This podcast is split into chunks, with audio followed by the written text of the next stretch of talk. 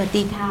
ยินดีต้อนรับท่านผู้มีเกียรติทุกท่านนะคะ เข้าสู่101 Round Table ค่ะ วันนี้ก็เป็นเรียกว่าตอนพิเศษนะคะ เปิดสกราชของเราปี 2020 หรือปี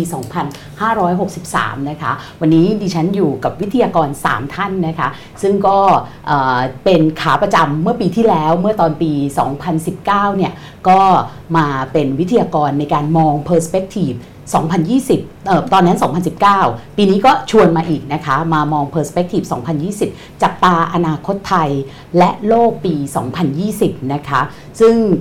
แนะนำก่อนละกัน แนะนำจากไกลสุดนะคะ ทางซ้ายมือของดิฉันนะคะ ก็คือดรพิพัฒน์เหลืองนฤมิตชัย เป็น Chief Economist นะคะ แล้วก็ผู้ช่วยกรรมการผู้จัดการบริษัทหลักทรัพย์ พัทระจำกัดมหาชนค่ะ ครับ สวัสดีครับ ค่ะ ถัดมานะคะ ผู้ช่วยศาสตราจารย์ ดร ประจักษ์ก้องกีรติ ตอนนี้เป็นผู้อำนวยการศูนย์วิจัยดิเรกชัยนาม ที่คณะรัฐศาสตร์ มหาวิทยาลัยธรรมศาสตร์ค่ะ ครับ สวัสดีครับ ค่ะ แล้วก็ข้างดิฉันนะคะ ดรอาร์มตั้งนิรันดร จากคณะนิติศาสตร์ จุฬาลงกรณ์มหาวิทยาลัย ผู้เขียนหนังสือ China 5.0 แล้วก็จีนอเมริกาที่เพิ่งเปิดตัวไปนะคะ สวัสดีครับ ค่ะ ทั้ง 3 ท่านเนี่ยเป็นวิทยากรแล้วก็เป็น expert เป็นผู้เชี่ยวชาญที่ตอนปลายปีก็จะมีคนมาถามใช่ไหม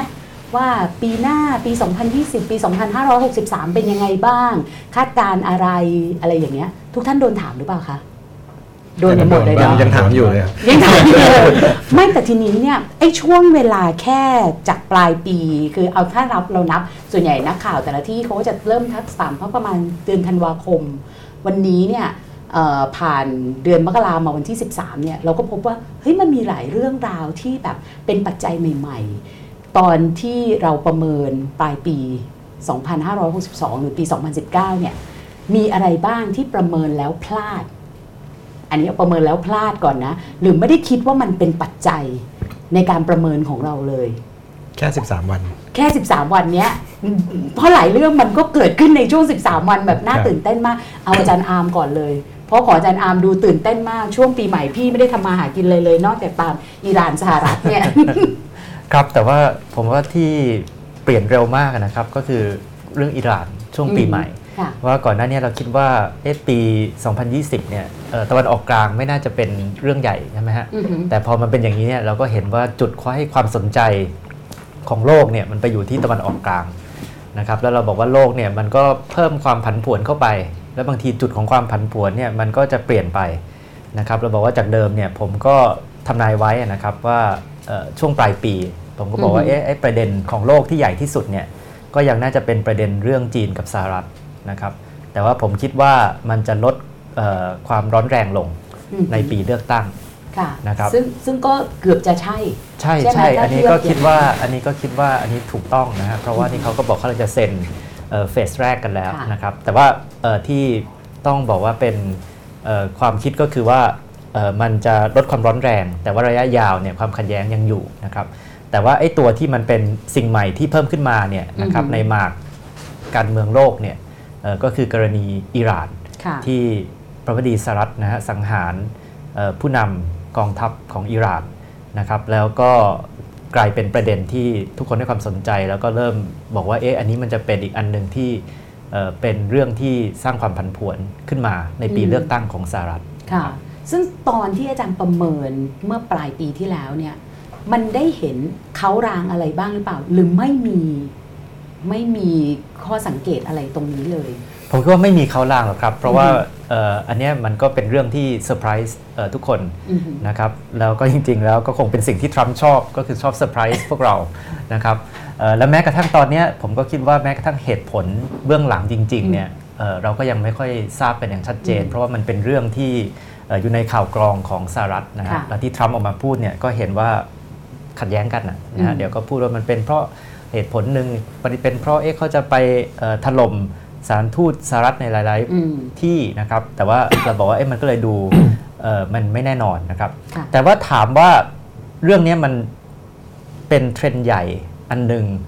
เออของปี 2020 นะครับ ที่ผมคิดว่าเดี๋ยวเดี๋ยวเรามาคุยกันนะฮะค่ะก็คิดว่าเทรนด์แรกเนี่ยก็คือการเมืองโลกเนี่ยมันจะผูกกับการเลือกตั้งสหรัฐอือหือนะครับแล้วเราก็คิดว่า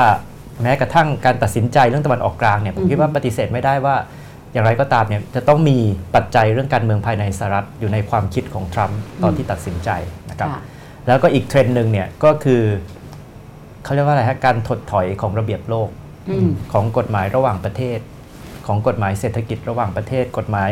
เอ่อสงครามนะครับ เราบอกว่าเพราะว่าถ้าถ้าถ้าถ้าถ้าดูนะครับไอ้กรณีอิหร่านนี่แทบจะไม่ไม่มีพูดถึง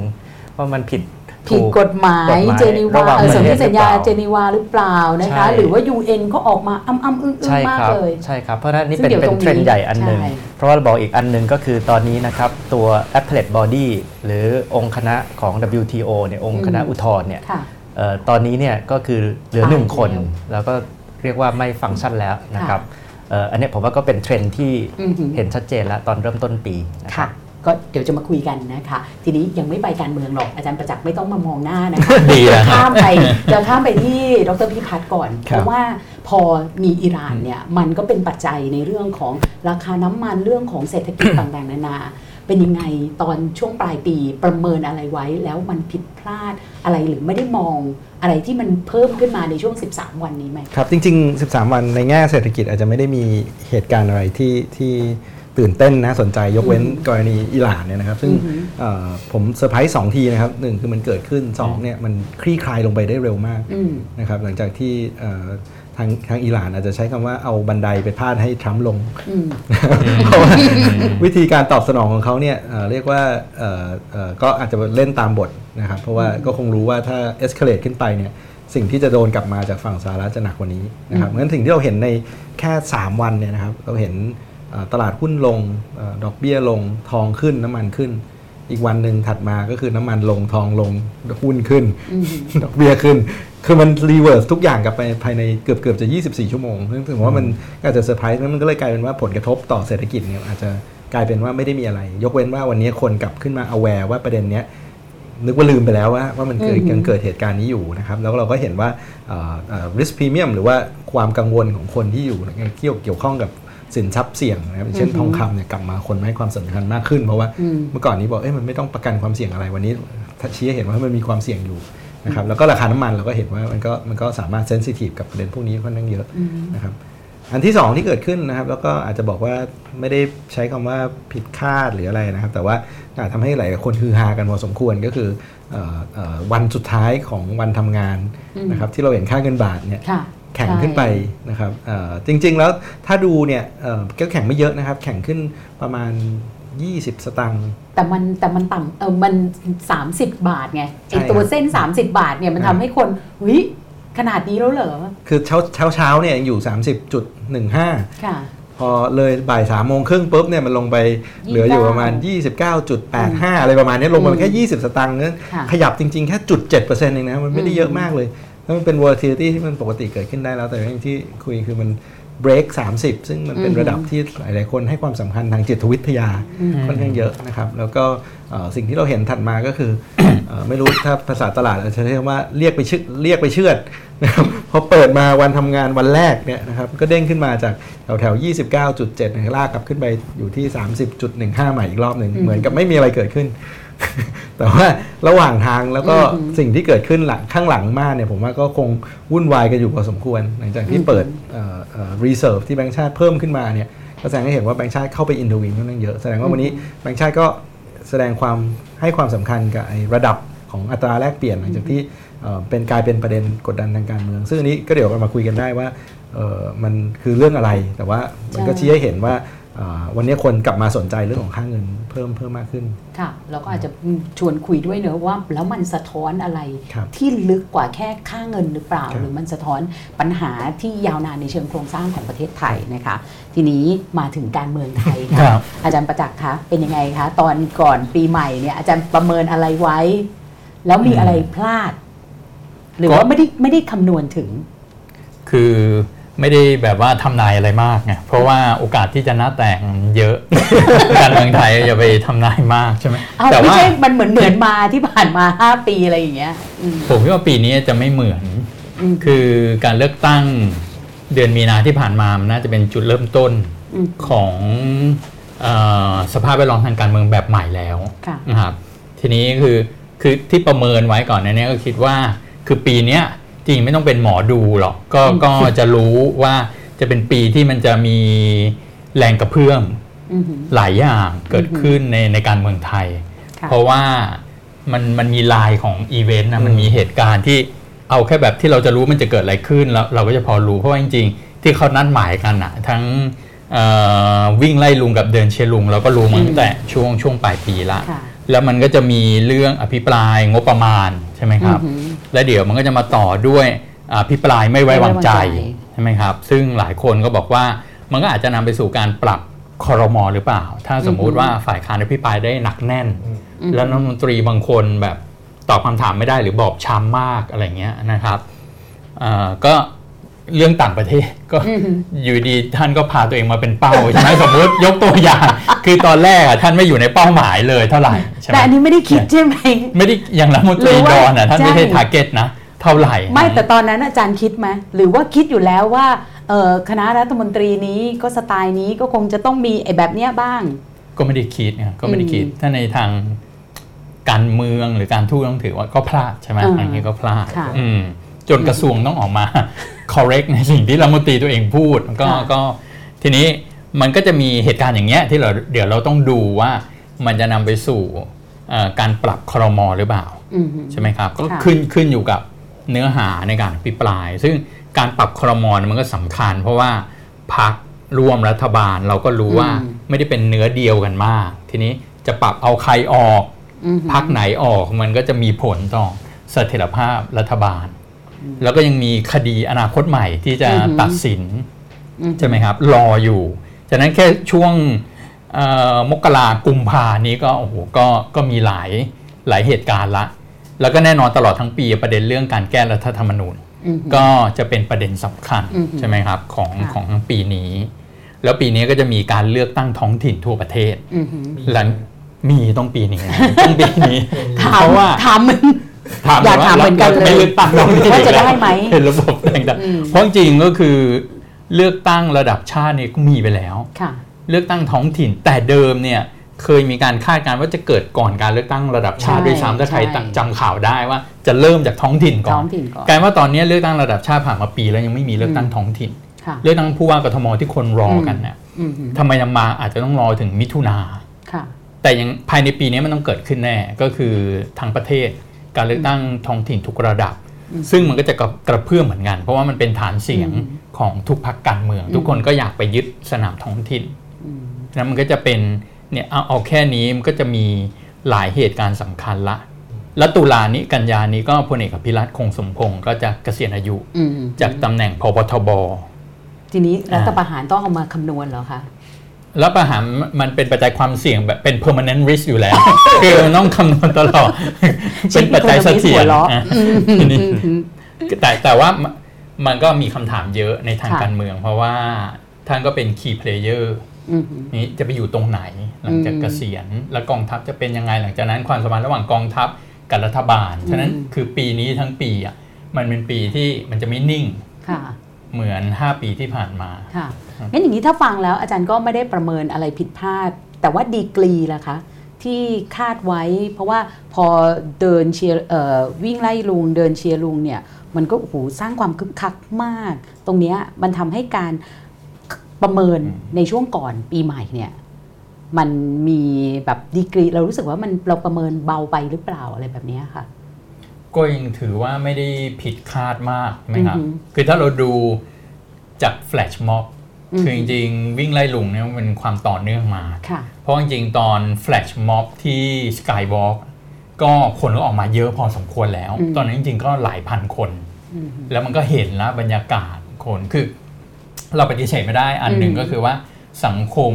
ไทยมันยังเป็นสองขั้วอยู่ค่ะมันยังมีความขัดแย้งอือหือในขั้นพื้นฐานอยู่อือหือใช่ไหมครับที่ที่ไม่ได้รับการคลี่คลายค่ะไม่ได้รับการแก้ไขอะอืมในรอบ 5 ปีที่ผ่านมานี้อ่า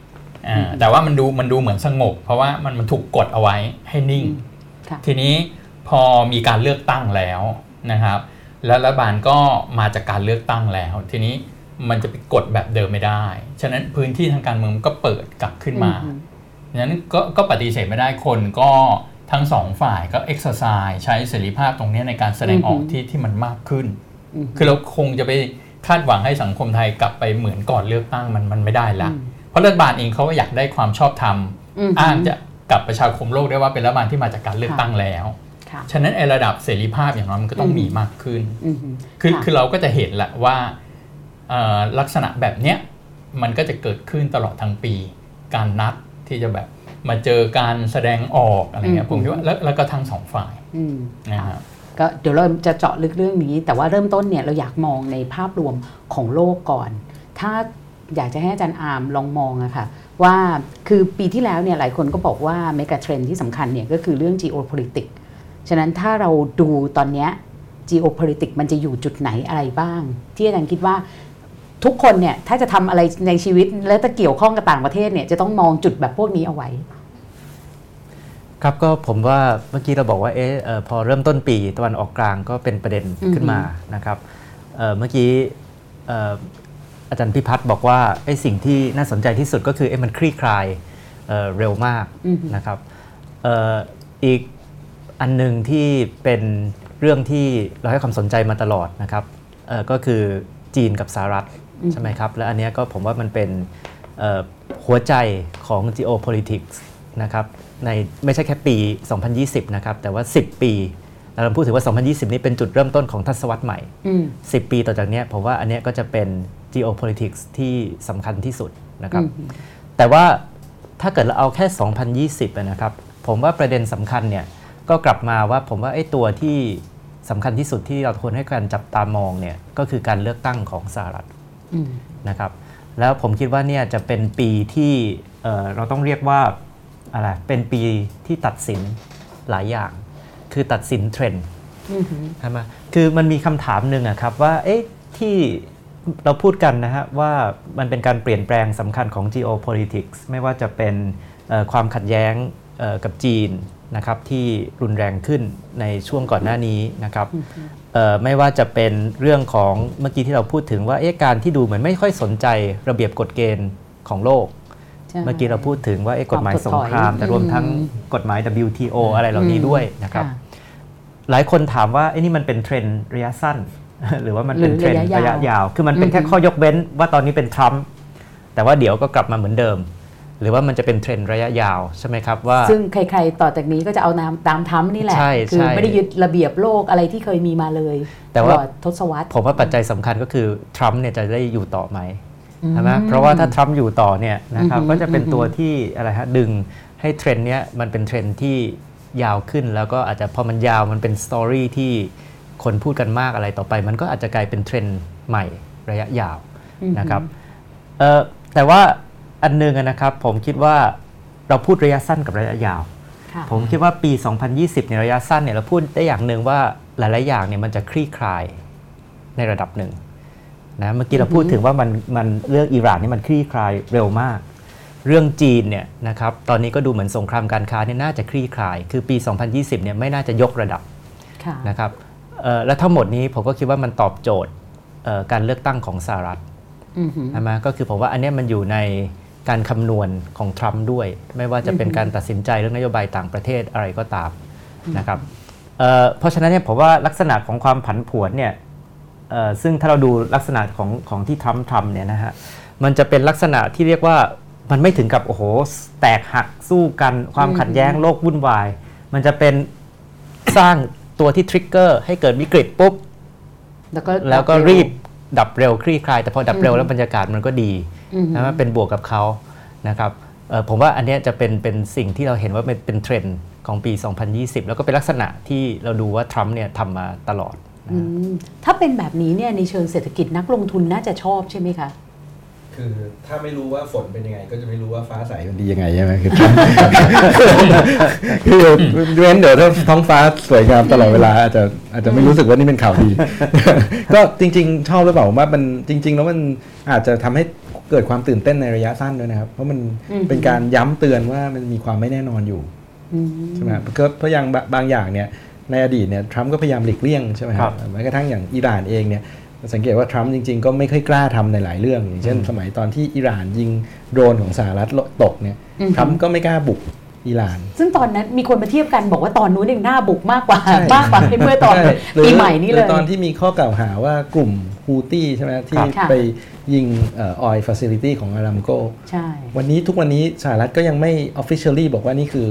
อิหร่านทำอืมอืมงั้นอิหร่านก็คือลอยนวลมาสักพักหนึ่งแล้วใช่ไหมงั้นถือว่ามันก็อาจจะเป็น element of surprise ที่ทรัมป์ชอบอยู่แล้ว คือให้คาดเดาลำบากว่า เอ๊ะ เมื่อไหร่จะ response เมื่อไหร่จะไม่ response อืมซึ่งซึ่งผมว่าอิหร่านเนี่ยก็อาจจะเป็น victim อันหนึ่งที่อาจจะ underestimate ทรัมป์ไปนิดนึงครับคือตัวเองอาจจะพยายาม push the line เข้าไปแล้วบังเอิญ cross the line โดยที่ไม่รู้ตัว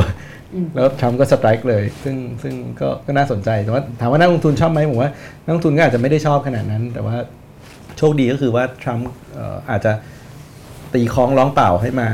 ดูดูโชว์กัน แล้วก็จบให้เร็ว ซึ่งอันนี้ก็ก็เป็นข้อดี แล้วถ้าในเชิงของผู้กำหนดนโยบายที่เป็นรัฐะล่ะคะหรือสถาบันที่ดูอย่างธนาคารชาติอะไรอย่างนี้เนี่ยการเตรียมการในสถานการณ์แบบนี้ที่เราจะเห็นไอ้การจะเรียกว่าขึ้นขึ้นลงลงได้ไหมขึ้นขึ้นลงลงคาดการณ์ พอได้เหมือนจะไม่ได้ ก็จะจริงๆผมว่ามันทำให้มันยากขึ้นเหมือนกันนะครับ แต่อย่างน้อยอย่างเมื่อกี้ท่านอาบอกคืออย่างน้อยคลี่คลายอย่างน้อยอย่างน้อยอย่างน้อยก็ปีนี้อืมงั้นปีนี้ก็สถานการณ์น่าจะน่าจะไม่มีอะไรที่ที่หวือหวามากนะครับนี่ก็นี่ก็แต่อย่างน้อยก็ผมว่าทุกคนตอนนี้ก็คงต้องเตรียมตัวกันมากขึ้นนะครับทุกคนวันนี้คงพอสถานการณ์นั้นเกิดขึ้นนะครับผมได้ผมได้รับเอ่อคำถามเลยว่า ถ้าราคาน้ำมันขึ้นอีก 10%จะเกิดอะไรขึ้นกับเศรษฐกิจในอาเซียนนะครับ ยังทำไม่ทันเสร็จเลยน้ำมันน้ำมันลงแล้วอืมอืมแต่ว่ายังไม่ทันเดี๋ยวเดี๋ยวดรพิพัฒน์อาจจะต้องช่วยตอบหน่อยนะ ว่าแล้วรัฐจะต้องทำยังไงกับครับสถานการณ์แบบนี้นะคะ โดยเฉพาะรัฐไทยนะคะค่ะทีนี้จากจากเรื่องของอิหร่าน เรื่องของการเมืองสหรัฐเนี่ยมันก็จะมาที่จีนครับใช่ป่ะคะครับถ้าจีนเราจะต้องดูอะไรบ้างอะคะอาจารย์ปีนี้เออคือคือในจีนเนี่ยนะครับเออ ผมคิดว่าเราเราแบ่งเป็น 2 มิติที่ต้องจับตาอือฮึอันหนึงก็คือความสัมพันธ์ระหว่างจีนกับสหรัฐเรื่องสงครามการค้านะครับอือหือซึ่งตอนเนี้ยถ้าเราดูจากการประเมินภายในจีนเนี่ยส่วนใหญ่ก็จะมองว่าเอ่อปีนี้เนี่ยน่าจะเย็นก็คือไม่น่าจะร้อนแรงอืมนะครับเออตอนนี้ก็เอ่อเข้าใจว่าค่อนข้างแน่นอนแล้วว่าจะมีการเซ็นเฟสแรกนะครับเอ่อแน่นอนว่า เฟสสองเฟสสามเนี่ยคงไม่ได้ตกลงกันหรอกอืมแต่ว่ามันคงไม่กลับมาทะเลาะกันนะฮะเพราะว่าเอ่อการเลือกตั้งสหรัฐเนี่ยปัจจัยหนึ่งที่สำคัญมากก็คือเขาบอกว่าเอ๊ะประประธานาธิบดีที่จะได้อยู่ต่อเนี่ยนะครับปกติถ้าค่ะปีนั้นน่ะเศรษฐกิจดีเนี่ยอืมประธานาธิบดีคนเดิมอะมีจะได้โอกาสอยู่ต่อสูงค่ะนอนมาอ่านอนมาใช่ไหมเอ่อเพราะฉะนั้นเนี่ยผมคิดว่าทรัมป์เนี่ยคงต้องพยายามยังไงก็ได้ที่จะทำให้ เศรษฐกิจเนี่ยนะฮะมันดี แล้วอันหนึงก็คือสงครามการค้าเนี่ยก่อนหน้าเนี้ถ้าทำแล้วอะไรรุนแรงเนี่ยมันมีผลกระทบเยอะกับเศรษฐแล้วมันกิจก็กระทบในบ้านด้วย ใช่กระทบในบ้านนะครับเพราะฉะนั้นเนี่ยผมว่ามิติแรกก็คือเรื่องจีนกับสหรัฐเนี่ยผมว่ามันจะลดระดับเอ่ออความร้อนแรงนะครับเอ่อแล้วก็มีการเซ็นเฟสหนึ่งนะครับเอ่อแล้วก็ทรัมป์ก็จะใช้ในการหาเสียงเอ่ออใช้ในการกระตุ้นเอ่อเศรษฐกิจสหรัฐนะครับเอ่อเพียงแต่ว่า ต้องเรียนว่าระยะยาว ผมว่าไอ้จุดเนี้ยก็คงจะเป็นเรื่องที่เป็นเรื่องที่ยังยังเฟสสองเฟสสามเนี่ยคงไม่ได้เรียบร้อยนะครับอืมเอ่อก็คงต้องเป็นหลังการเลือกตั้งอันเนี้ยนะครับเอ่อมิติที่ 2 ที่อาจจะต้องติดตามดูถ้าเป็นเรื่องของจีนเนยนะครับ ก็คือทั้งเรื่องฮ่องกงอือหือเรื่องไต้หวันค่ะนะครับเอ่อฮ่องกงเนี่ยผมก็คิดว่าตอนนี้ก็กลายเป็นเรื่องระยะยาวแล้วนะครับเอ่อแล้วก็ คงจะไม่ไม่ไม่มีทีท่าว่าจะจบก็จะเป็น new normal อือหืออีอีกแบบหนึ่งสำหรับจีนค่ะนะครับแต่ตอนนี้เราเห็นว่าถ้าถามว่ามันมันลามไปไหน มันก็ลามไปที่ไต้หวันไต้หวันซึ่งเพิ่มมีการเลือกตั้งนะครับอืมเอ่อเมื่อไม่นานเพิ่มเมื่อสัปดาห์ที่แล้วเนี่ยนะครับค่ะแล้วก็เดี๋ยวถามอาจารย์ก่อนครับอาจารย์ตอนตอนตอนก่อนทำนายผลการเลือกตั้งไต้หวันไว้ไหมคะ ก็คิดว่าเอ่อค่อนข้างชัดเจนอยู่แล้วว่าอือหือคนเดิมนี่จะได้นะครับอือหือเอ่อเพราะว่า เราบอกว่ามันเป็นกระแสเลยอะนะครับคือแต่เสียงเธอเพิ่งมาในช่วงแค่ไม่กี่เดือนก่อนเลือกตั้งเองนะครับเพราะว่าอย่างตัวดิฉันเองเนี่ยไปไต้หวันตอนช่วงประมาณสักประมาณกันยาตุลาปรากฏว่าช่วงนั้นเนี่ยฉันเสียงยังสูสีอยู่มากครับ ไม่มีใครกล้าคือแบบคล้ายๆ too close to call ครับไม่มีใครกล้าพูด เพราะเขาบอกว่าคือจริง ๆ แล้วเนี่ยใช่เหมือนมีประเด็นเรื่องเศรษฐกิจครับกับประเด็นเรื่องพรรคพวกอะไรอย่างเงี้ยที่แบบเหมือนข่าว insider ทำไมพวกกลุ่มพรรคของเธอเนี่ยจะรู้ก่อนเสมออะไรในเรื่องของเศรษฐกิจอะไรแบบเนี้ยใช่ไหมคะฉะนั้นเนี่ยก็คนก็ยังก้ำก้ำกึ่งกึ่งๆแต่ช่วงระยะเวลาแค่ประมาณสักเดือนสองเดือนอะไรอย่างเงี้ยจนกระทั่งเมื่อวันเสาร์เลือกตั้งเนี่ย คือเสียงมันขึ้นถึงขั้นถล่มเนี่ย อันเนี้ยจีนกระตุ้นเยอะมาก คือผมคิดว่ามันมีสองสองปัจจัยสำคัญที่ทำให้เธอกลับมาได้อืมนะครับเอ่อปัจจัยแรกเนี่ยก็คือจริงๆแล้วแปลกใช่ไหมเพราะว่าเราบอกว่าเอ๊ะเดี๋ยวนี้เนี่ยนะแรงกระเพื่อมที่หนึ่งนี่มันกระเพื่อมไปหมดเลย ก็คือสงครามการค้าเนี่ยช่วยเธอ สงครามการค้าระหว่างจีนกับสหรัฐอือหือนะครับเพราะว่าสงครามการค้าระหว่างจีนกับสหรัฐเนี่ยทำให้เอ่อธุรกิจ ไต้หวันหลายอย่างนะครับที่อยู่ในจีนแผ่นดินใหญ่เนี่ยเอ่อเริ่มคิดที่จะย้ายฐานการผลิตเอ่อกลับไปที่ไต้หวันอือหือนะครับคือจริงๆ ก่อนหน้าเนี้สมัยก่อนเนี่ยเราบอกว่าเอ้ยธุรกิจไต้หวันนี่อยู่ในจีนแผ่นดินใหญ่เยอะมากนะครับค่ะแล้วก็เป็นธุรกิจที่ไปลงทุนใช้ประโยชน์จากแรงงานในจีนแผ่นดินใหญ่ แล้วก็ส่งออกไปตลาดสหรัฐค่ะแต่พอเกิดสงครามการค้าเกิดกำแพงภาษีธุรกิจเหล่านี้ก็บอกว่าเอ๊ะเอ่อเขาไม่มีความได้เปรียบที่จะอยู่ที่จีนอืมส่วนหนึ่งนะฮะเลือกเอ่อ กลับไปไต้หวันแล้ววมทั้ค่าแรงจีนก็ไม่ได้ถูกใช่แล้วนะครับใช่ไหมแต่ว่าหลายคนบอกว่าเอ้ยเรื่องเศรษฐกิจนี่เห็นว่าตัวเลขเนี่ยนะครับไต้หวันเนี่ยได้ประโยชน์อือหือจากสงครามการค้าระหว่างจีนกับสหรัฐ และตรงเนี้ยก็ก็ช่วยช่วยเอ่อใช่อิงเหวินนะครับเอ่อปัจจัยที่2เนี่ยที่บอกบอกว่าช่วยเธอเลยเนี่ยก็คืออฮ่องกงอืมนะเพราะพอคนฮ่องกงออกมาบอกว่าเฮ้ยเอ่อจีนแผ่นดินใหญ่นะครับแทรกแซงการเมืองฮ่องกงเอ่อหนึ่งประเทศสองระบบมีปัญหานะครับ เอ่อเพราะฉะนั้นก็กลายเป็นว่ามันปลุกกระแสคือฮ่องกงที่ออกมานี่คือใครออกมา คือคนรุ่นใหม่อืมใช่ไหมเพราะฉะนั้นเนี่ยที่ช่วยเธอเลยจริง ๆ ก็คือคนรุ่นใหม่ของไต้หวันอืมที่เขามีลักษณะร่วมเหมือนกันกับคนฮ่องกงแหละ คือเขารู้สึกว่าเขามีอัตลักษณ์ของความเป็นใช่เอ่อไต้หวันนะครับ มันก็เป็นชาตินิยมเอ่ออีกลักษณะอีกหแบนึ่งบหนึ่งนะครับที่ที่เกิดขึ้นมาแล้วก็ช่วยปลุกกระแสให้ให้ชาติอินเวิร์ดเนี่ยได้กลับมาอือหือ นะครับก็ต้องเรียกว่าเป็นเป็นโชคดี 2 ชั้น ตรงนี้อืมเราจะเห็นนะฮะการเลือกตั้งเนี่ยพอไอ้การหาเสียงครั้งสุดท้ายเนี่ยหาเสียงบน rhetoric ของฮ่องกงเลยนะครับอือหือบอกว่าเอ้ยเอ่อเราต้องการอนาคตเพื่อลูกหลานเราอืมเราต้องการใช่ให้เราเอ่อไม่ถูกจีนแทรกแซงอือหือนะครับเอ่อเพราะฉะนั้นเนี่ยตรงเนี้ยผมว่าก็เป็น 2 ปัจจัยที่ช่วยเอ่อชาอินเหวินเอ่อแต่ต้องเรียนว่าในทั้งเรื่องฮ่องกงกับเรื่องไต้หวันเนี่ยผมไม่รู้สึกว่า 2020 เนี่ยเอ่อ จะเกิดอะไรที่รุนแรงอือหือคือผมรู้สึกเพียงแต่ว่ามันก็จะเป็นความขัดแย้งที่เป็นระยะยาวนะครับแต่ผมไม่คิดว่าทางจีนจะเอ่ออคือตอนเนี้ยมีหลายคนที่ตั้งข้อสังเกตว่าเอ๊ะจีนเนี่ยจะพยายามที่จะแสดงอะไรที่ก้าวร้าวต่อไต้หวันไหมนะครับเพื่อตอบโต้จากผลการเลือกตั้งหรืออะไรเนี่ยผมไม่คิดว่าจะเกิดขึ้น ไม่มีใครถามเหรอคะว่าจีนจะ softer ไหมหมายถึงว่าคือด้วยไอ้ท่าทีที่มันแข็งกร้าวกับ ฮ่องกงเกินไปจนกระทั่งทำให้รวมทั้งไอ้การส่งเรือรบไปที่ช่องแคบไต้หวันอะไรพวกนี้ด้วยนะ ซึ่งมันเป็นการกระตุ้นให้ในที่สุด ไช่อิงเหวินชนะ ปฏิเสธไม่ได้เลยว่านี่เป็นปัจจัยสำคัญ จีนจะกลับไหมหมายถึงว่าถอยมาอีกนิดนึง คือจริงๆเนี่ยผมวันนี้ผมอาจจะมองไม่ค่อยเหมือนกับเอ่อออหือบางบางท่านนะฮะ คือผมคิดว่าไอ้จีนแสดงพวกนี้ออกมาเนี่ยจีนไม่ได้สื่อสารกับคนไต้หวันหรอก คือบางคนบอกว่าเฮ้ยจีนเนี่ยพยายามกระตุ้นเอ่อพยายามที่จะแทรกแซงให้คนไต้หวันไปโหวตเพื่อจะได้ไม่เอ่อไม่ทำให้จีนหงุดหงิดเอ่อหงุดหงิดใช่ไหมอือฮึครับเอ้ยแต่ผมว่าเขาไม่ได้สื่อสารกับคนไต้หวัน เพราะว่าเขาเขาน่าจะรู้ว่าว่ายิ่งทำแบบเนี้ยคนไต้หวันจะยิ่งยิ่งโหวตให้ชายิงเหวินมากกว่าอืมแต่เขาสื่อสารกับคนในประเทศเขาอืม นะฮะอันเนี้ยคือที่สำคัญก็คือว่าอือฮึที่เขาแคร์จริงๆอะก็คือคนในจีนแผ่นดินใหญ่อ่าฮะใช่ไหมาซึ่งมันก็ตอบกับกระแสชาตินิยมในประเทศเขาเดี๋ยวนี้ทุกคนชอบชาตินิยมนะอาจารย์ เดี๋ยวอาจารย์ประจักษ์ต้องตอบประทั้เด็งนนี้สนะหรัฐทั้งเนี่ยทั้งกลับมาหมดเออใช่นะฮะอือฮึอ่าเพราะฉะนั้นเนี่ยก็เหมือนกันกับว่าทั้งฮ่องกงเนี่ยเขาก็บอกว่าเป็น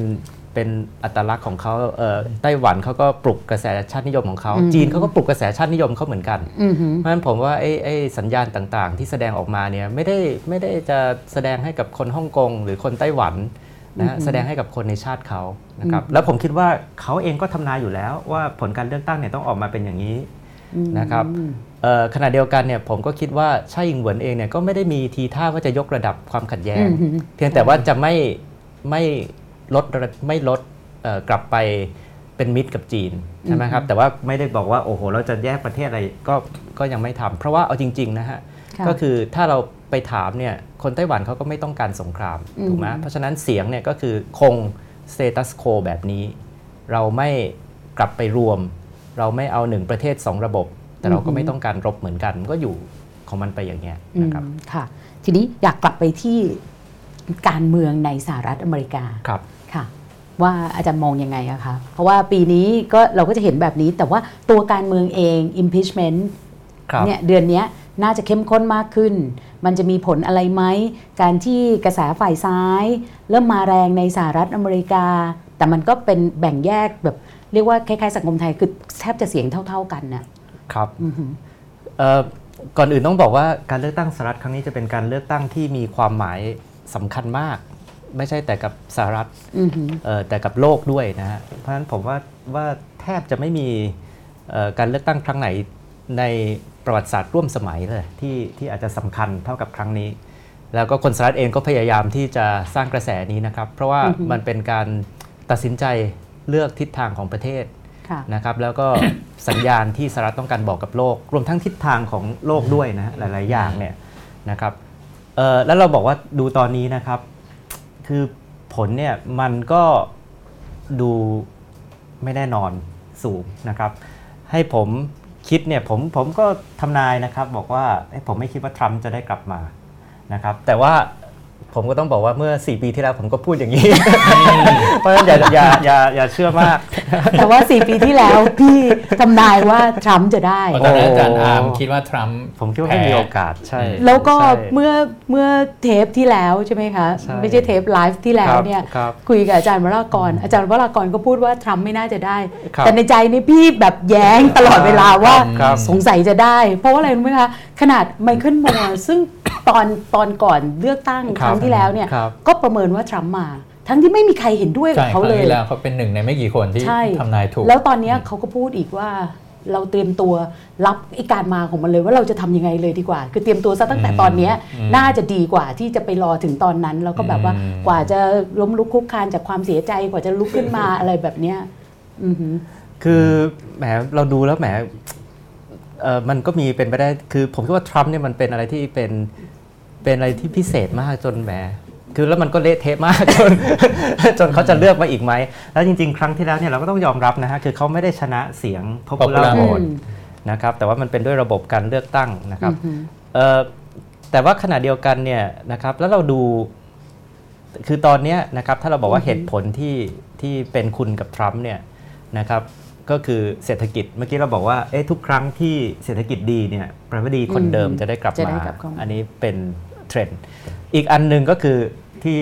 เอ่อตอนนี้คนล้อก็คือทุกครั้งที่มีสงครามอืมหรือว่ามีความขัดแย้งใช่ไหมเอ่อ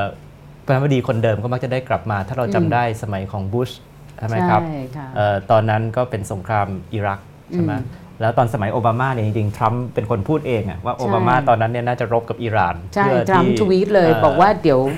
โอบามาจะต้องยิงอิหร่านแน่นอนใช่ไหมเพื่อครับให้ตัวเองได้รีเล็กเต็ดใช่ไหมเพราะว่าใช่ไหมเอ่ออมมันเป็นปลุกปลุกกระแสชาตินิยม คนสหรัฐต้องการผู้นำที่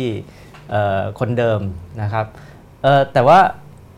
อันนี้ก็เป็นเป็นปัจจัยที่อาจจะเป็นคุณกับทรัมป์เราเห็นว่าเอ๊ะจริงๆแล้วเอ๊ะที่เขาทำกับอิหร่านนี่ทำให้ตอนนี้เอ๊ะกระแสพวกเรา impeachment พวกอะไรนี่หายไปเลยหายนะไปครับเลยตอนนี้ทุกคนพูดกันแต่เรื่องเรื่องอิหร่าน ทุกคนอืมพูดกันแต่โอ้นี่ทรัมป์ทำจริง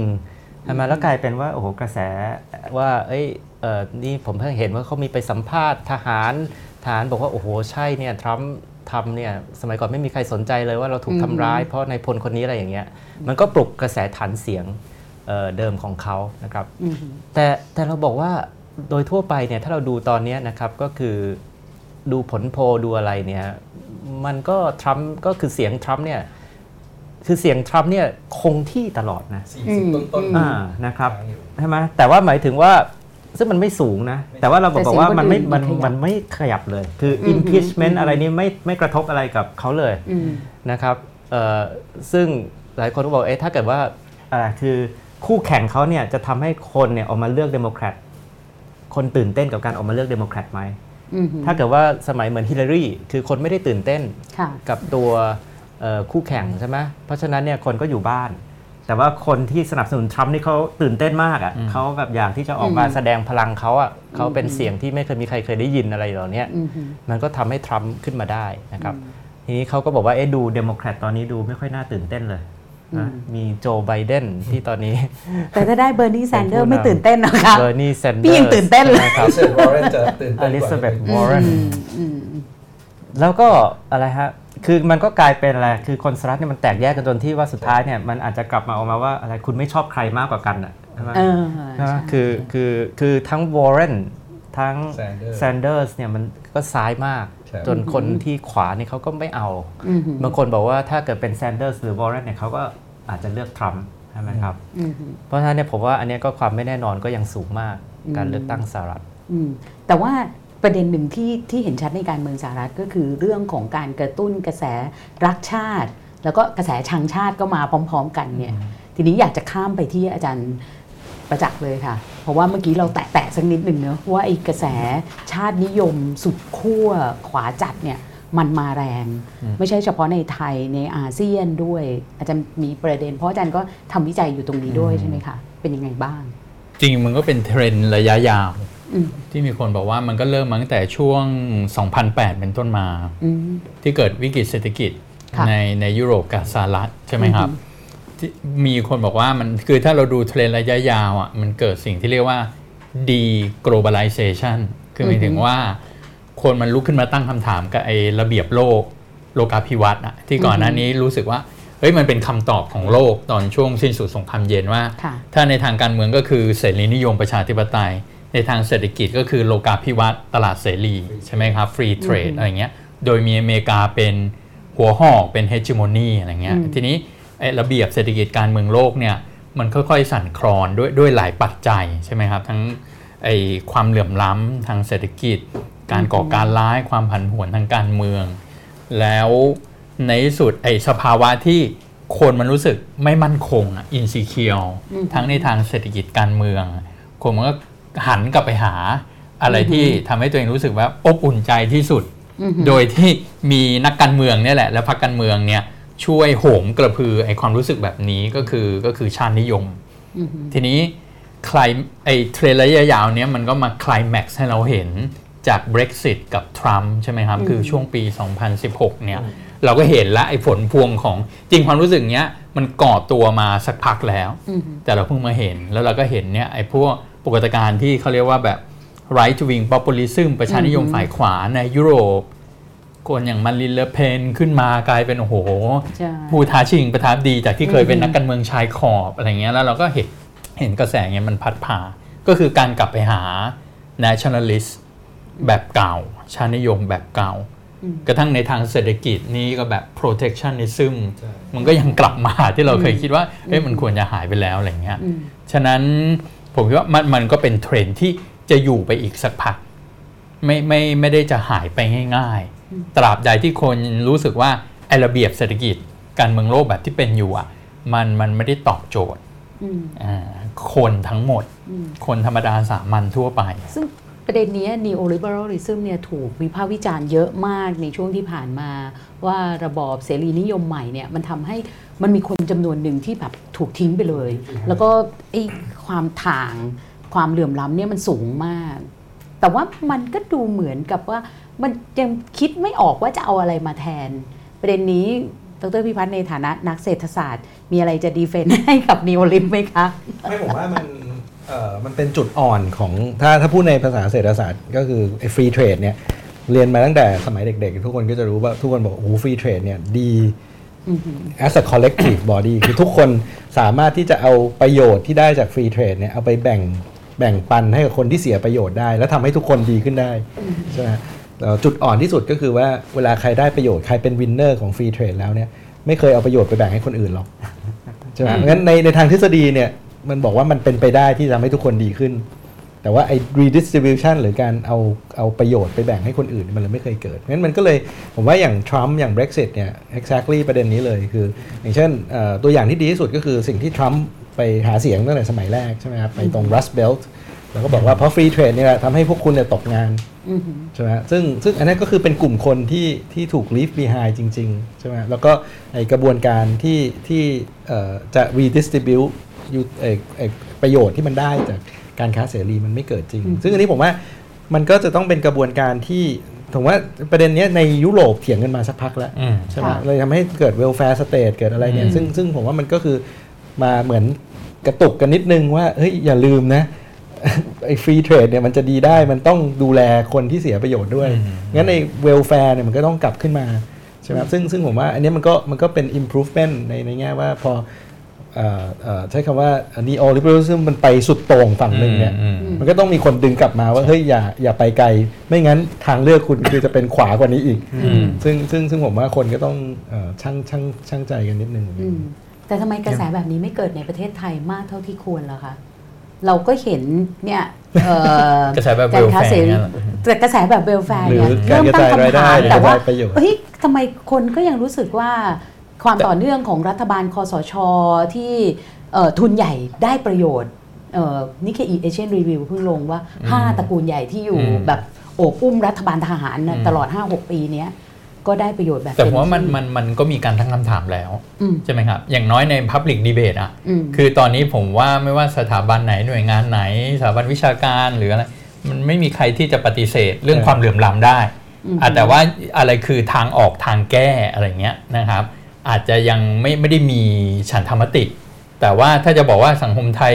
ไม่มีความเหลื่อมล้ำเลยอะไรเงี้ยไม่ต้องแก้เรื่องนี้ผมว่ามันเราเราเราไม่ได้อยู่ในจุดนั้นแล้ว อย่างน้อยมันมันอยู่บนเวทีสาธารณะแล้วที่ทุกคนต้องพูด และทุกคนรู้สึกว่าต้องทำอะไรบางอย่างอืม ผมว่ามันมันมันก็ถูกตั้งคำถามแล้ว แต่บางคนพยายามจะดีเฟนต์ว่าโอ้ยเราก็ไม่ได้แย่ที่สุดเอออ่าเพียงเพราะว่าเราแค่แย่อันดับสามของโลกเท่านั้นเองหรือว่าเราเอาเราไปเปรียบเทียบแอฟริกาอะไรเงี้ยก็รู้สึกว่าเราก็ยังโอเค แต่ว่ามันมันเรื่อง inequality หรือความเหลื่อมล้ำอะมันได้มาอยู่ใน Public debate Public debate แล้วอย่างอย่างปฏิเสธไม่ได้ใช่ใช่ไหมครับ ผมคิดว่าผู้กำหนดนโยบายก็รู้ เพราะว่าถ้าคุณแก้ตรงนี้ไม่ได้อะ ความไม่พอใจของคนมันจะสูงขึ้นเรื่อยๆ ต่อให้คุณจะพยายามปฏิเสธอืมยังไง แต่ความเป็นจริงของชีวิตความเป็นอยู่ของคนตรงนั้นนะคุณปฏิเสธไม่ได้อืมอ่าอาจารย์คะแล้วเอ่อสถานการณ์ที่มีการเชียร์การไล่ในช่วงเมื่อวานนี้เนี่ย มันสะท้อนเรื่องราวอะไรแบบนี้หรือเปล่าคะหมายถึงว่าเห็นว่าคนส่วนใหญ่เนี่ยก็รู้สึกอัดอั้นตลอดที่ผ่านมา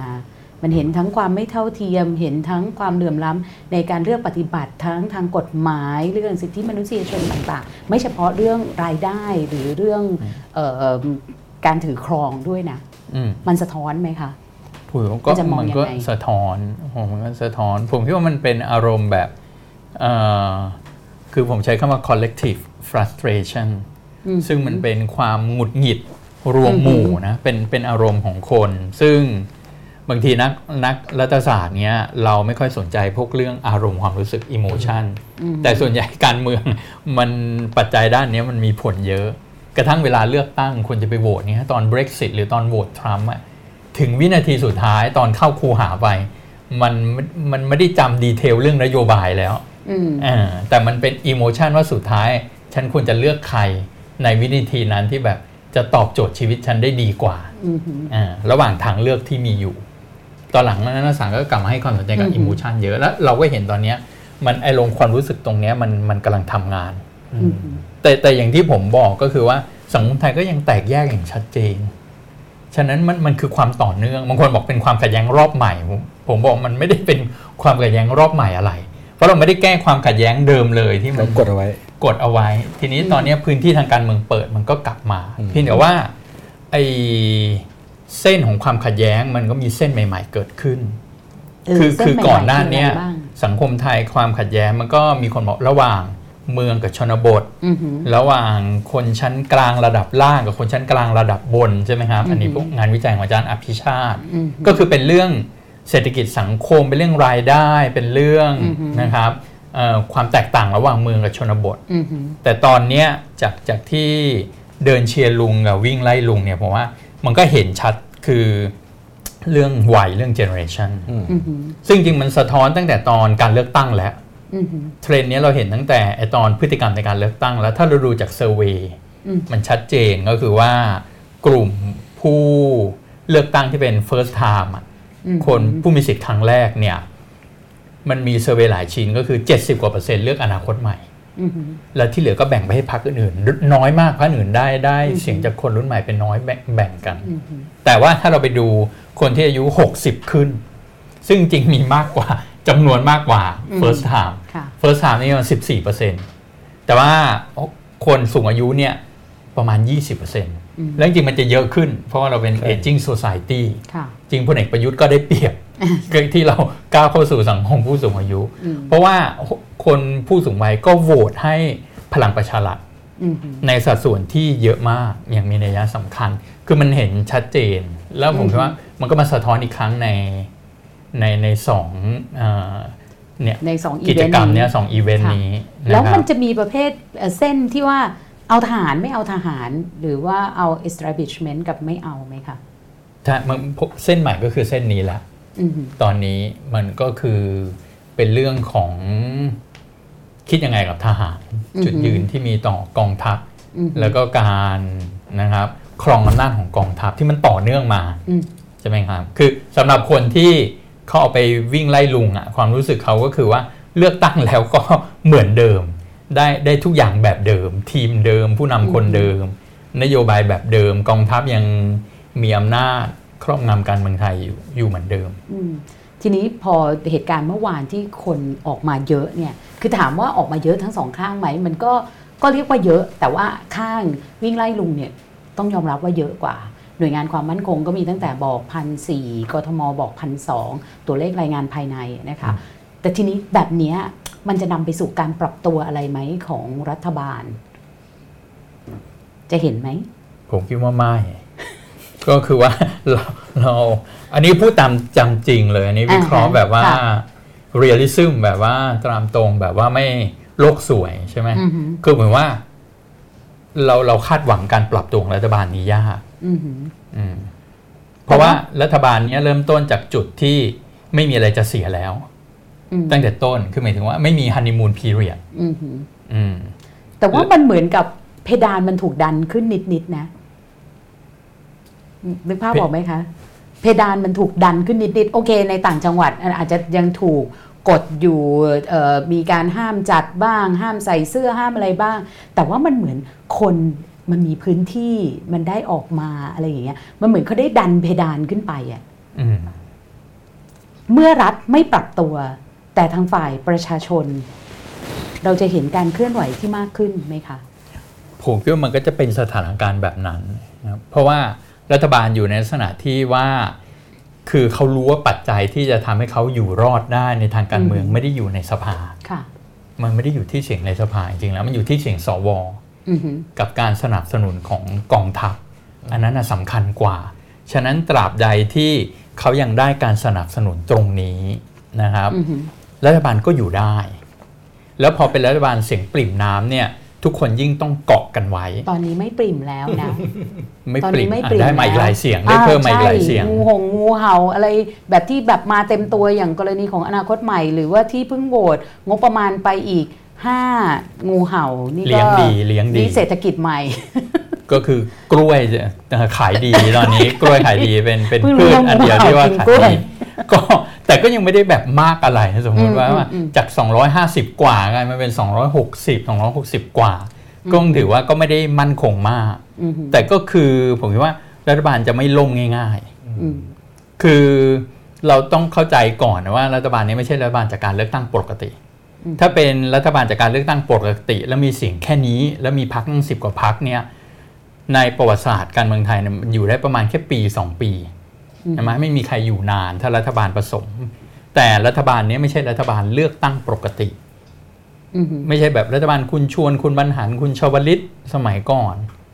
งั้นแสดงเป็นว่าอาจารย์มันเป็นความต่อเนื่องของ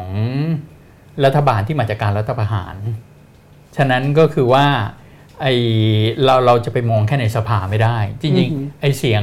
งูเห่าอะไรพวกนี้ก็ไม่ได้สำคัญมากอือหือสำคัญที่สุดว่าเอ่อคือ คุณยังได้รับการสนับสนุนจากกองทัพแล้วก็สวอืมกลุ่มทุนชนชั้นนำต่างๆ ยังมองว่าคุณประยุทธ์และทีมคุณประยุทธ์เป็นตัวเลือกที่ดีที่สุดหรือเปล่าอืมถ้าใช่ต่อให้ประชาชนออกมาวิ่งเป็นหมื่นเป็นหลายหมื่น หรือความนิยมเขาตกต่ำโลก หรือว่าบริหารเศรษฐกิจไม่ดี แล้วบางก็จะอยู่ต่อไปได้อืมแต่พออยู่ต่อแบบนี้แต่ performance ไม่ดี มันก็จะเกิดความตึงเครียดมากขึ้นเรื่อยอืม ผมว่าอันนั้นก็คือสภาพอาจจะที่ต้องที่ตจะอบเห็นเยอะหน่อยนะคะ แต่ว่าอยากจะต่อเนื่องจากตัวประเด็นตรงนี้นิดนึงถึงแม้ว่าพรรคอนาคตใหม่มีแนวโน้มว่าจะถูกยุบเนี่ยก็จะไม่สามารถทำให้เอ่อประชาชนส่งเสียงได้ดังขึ้นเหรอคะๆผมก็จะดังขึ้นแน่นอนมันก็จะยิ่งไปทำให้อารมณ์ความรู้สึกของคนที่ไม่พอใจแล้วก็หงุดหงิดกับสภาพการเมืองแบบนี้ มันก็จะสูงขึ้นอุณหภูมิทางการเมืองมันจะร้อนแรงขึ้นนะครับ แล้วมันจะทำให้มีแนวโน้มนำไปสู่การแก้ไขรัฐธรรมนูญ แบบมีความหวังมากขึ้นไหม อันนี้ถามหาความหวังเลยนะ ในฐานะที่เป็นคนโลกสวยอยู่ตอบหน้าคือตาคือการแก้รัฐธรรมนูญสุดท้ายอือฮึถ้าเราเอาบทเรียนจากปี 40ค่ะจะแก้สำเร็จไม่สำเร็จสำคัญที่สุดอยู่ที่มติมหาชนนอกสภาอือหือมติมหาชนถ้ามากพอจะเป็นกระแสกดดันที่ทำให้นักการเมืองอะไม่สามารถฝืนกระแสได้อืมยังไงก็ต้องแก้นะครับเพียงแต่ว่า มติมหาชนนั้นจะก่อตัวได้ไหม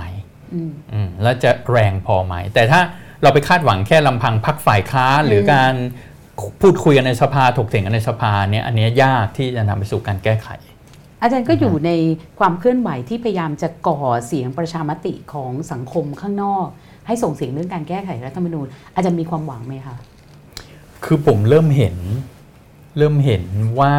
มันเริ่มเกิดฉันทามตินะครับนอกสภา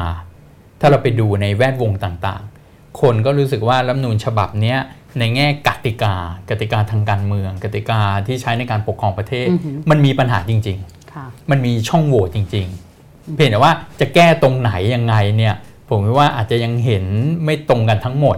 แต่คนประเภทที่หัวชนฝาบอก ไม่แก้เลย ห้ามแก้ อันนี้อันนี้ผมไม่พูดถึงพรรคการเมืองนะหรือนักการเมืองพูดถึงคนในสังคม ภาคเอกชน NGO นักวิชาการกลุ่มต่างๆ อย่างน้อยผมว่าเขาเขาทุกคนเห็นอะอ่าตรงกันว่าต้องแก้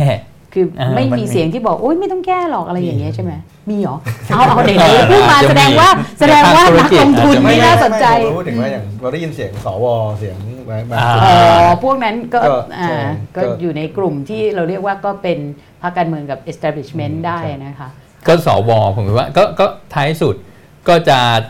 สวจะเป็นประการด่านสุดท้ายอืมอืมในการปกป้องรัฐธรรมนูญฉบับนี้อืม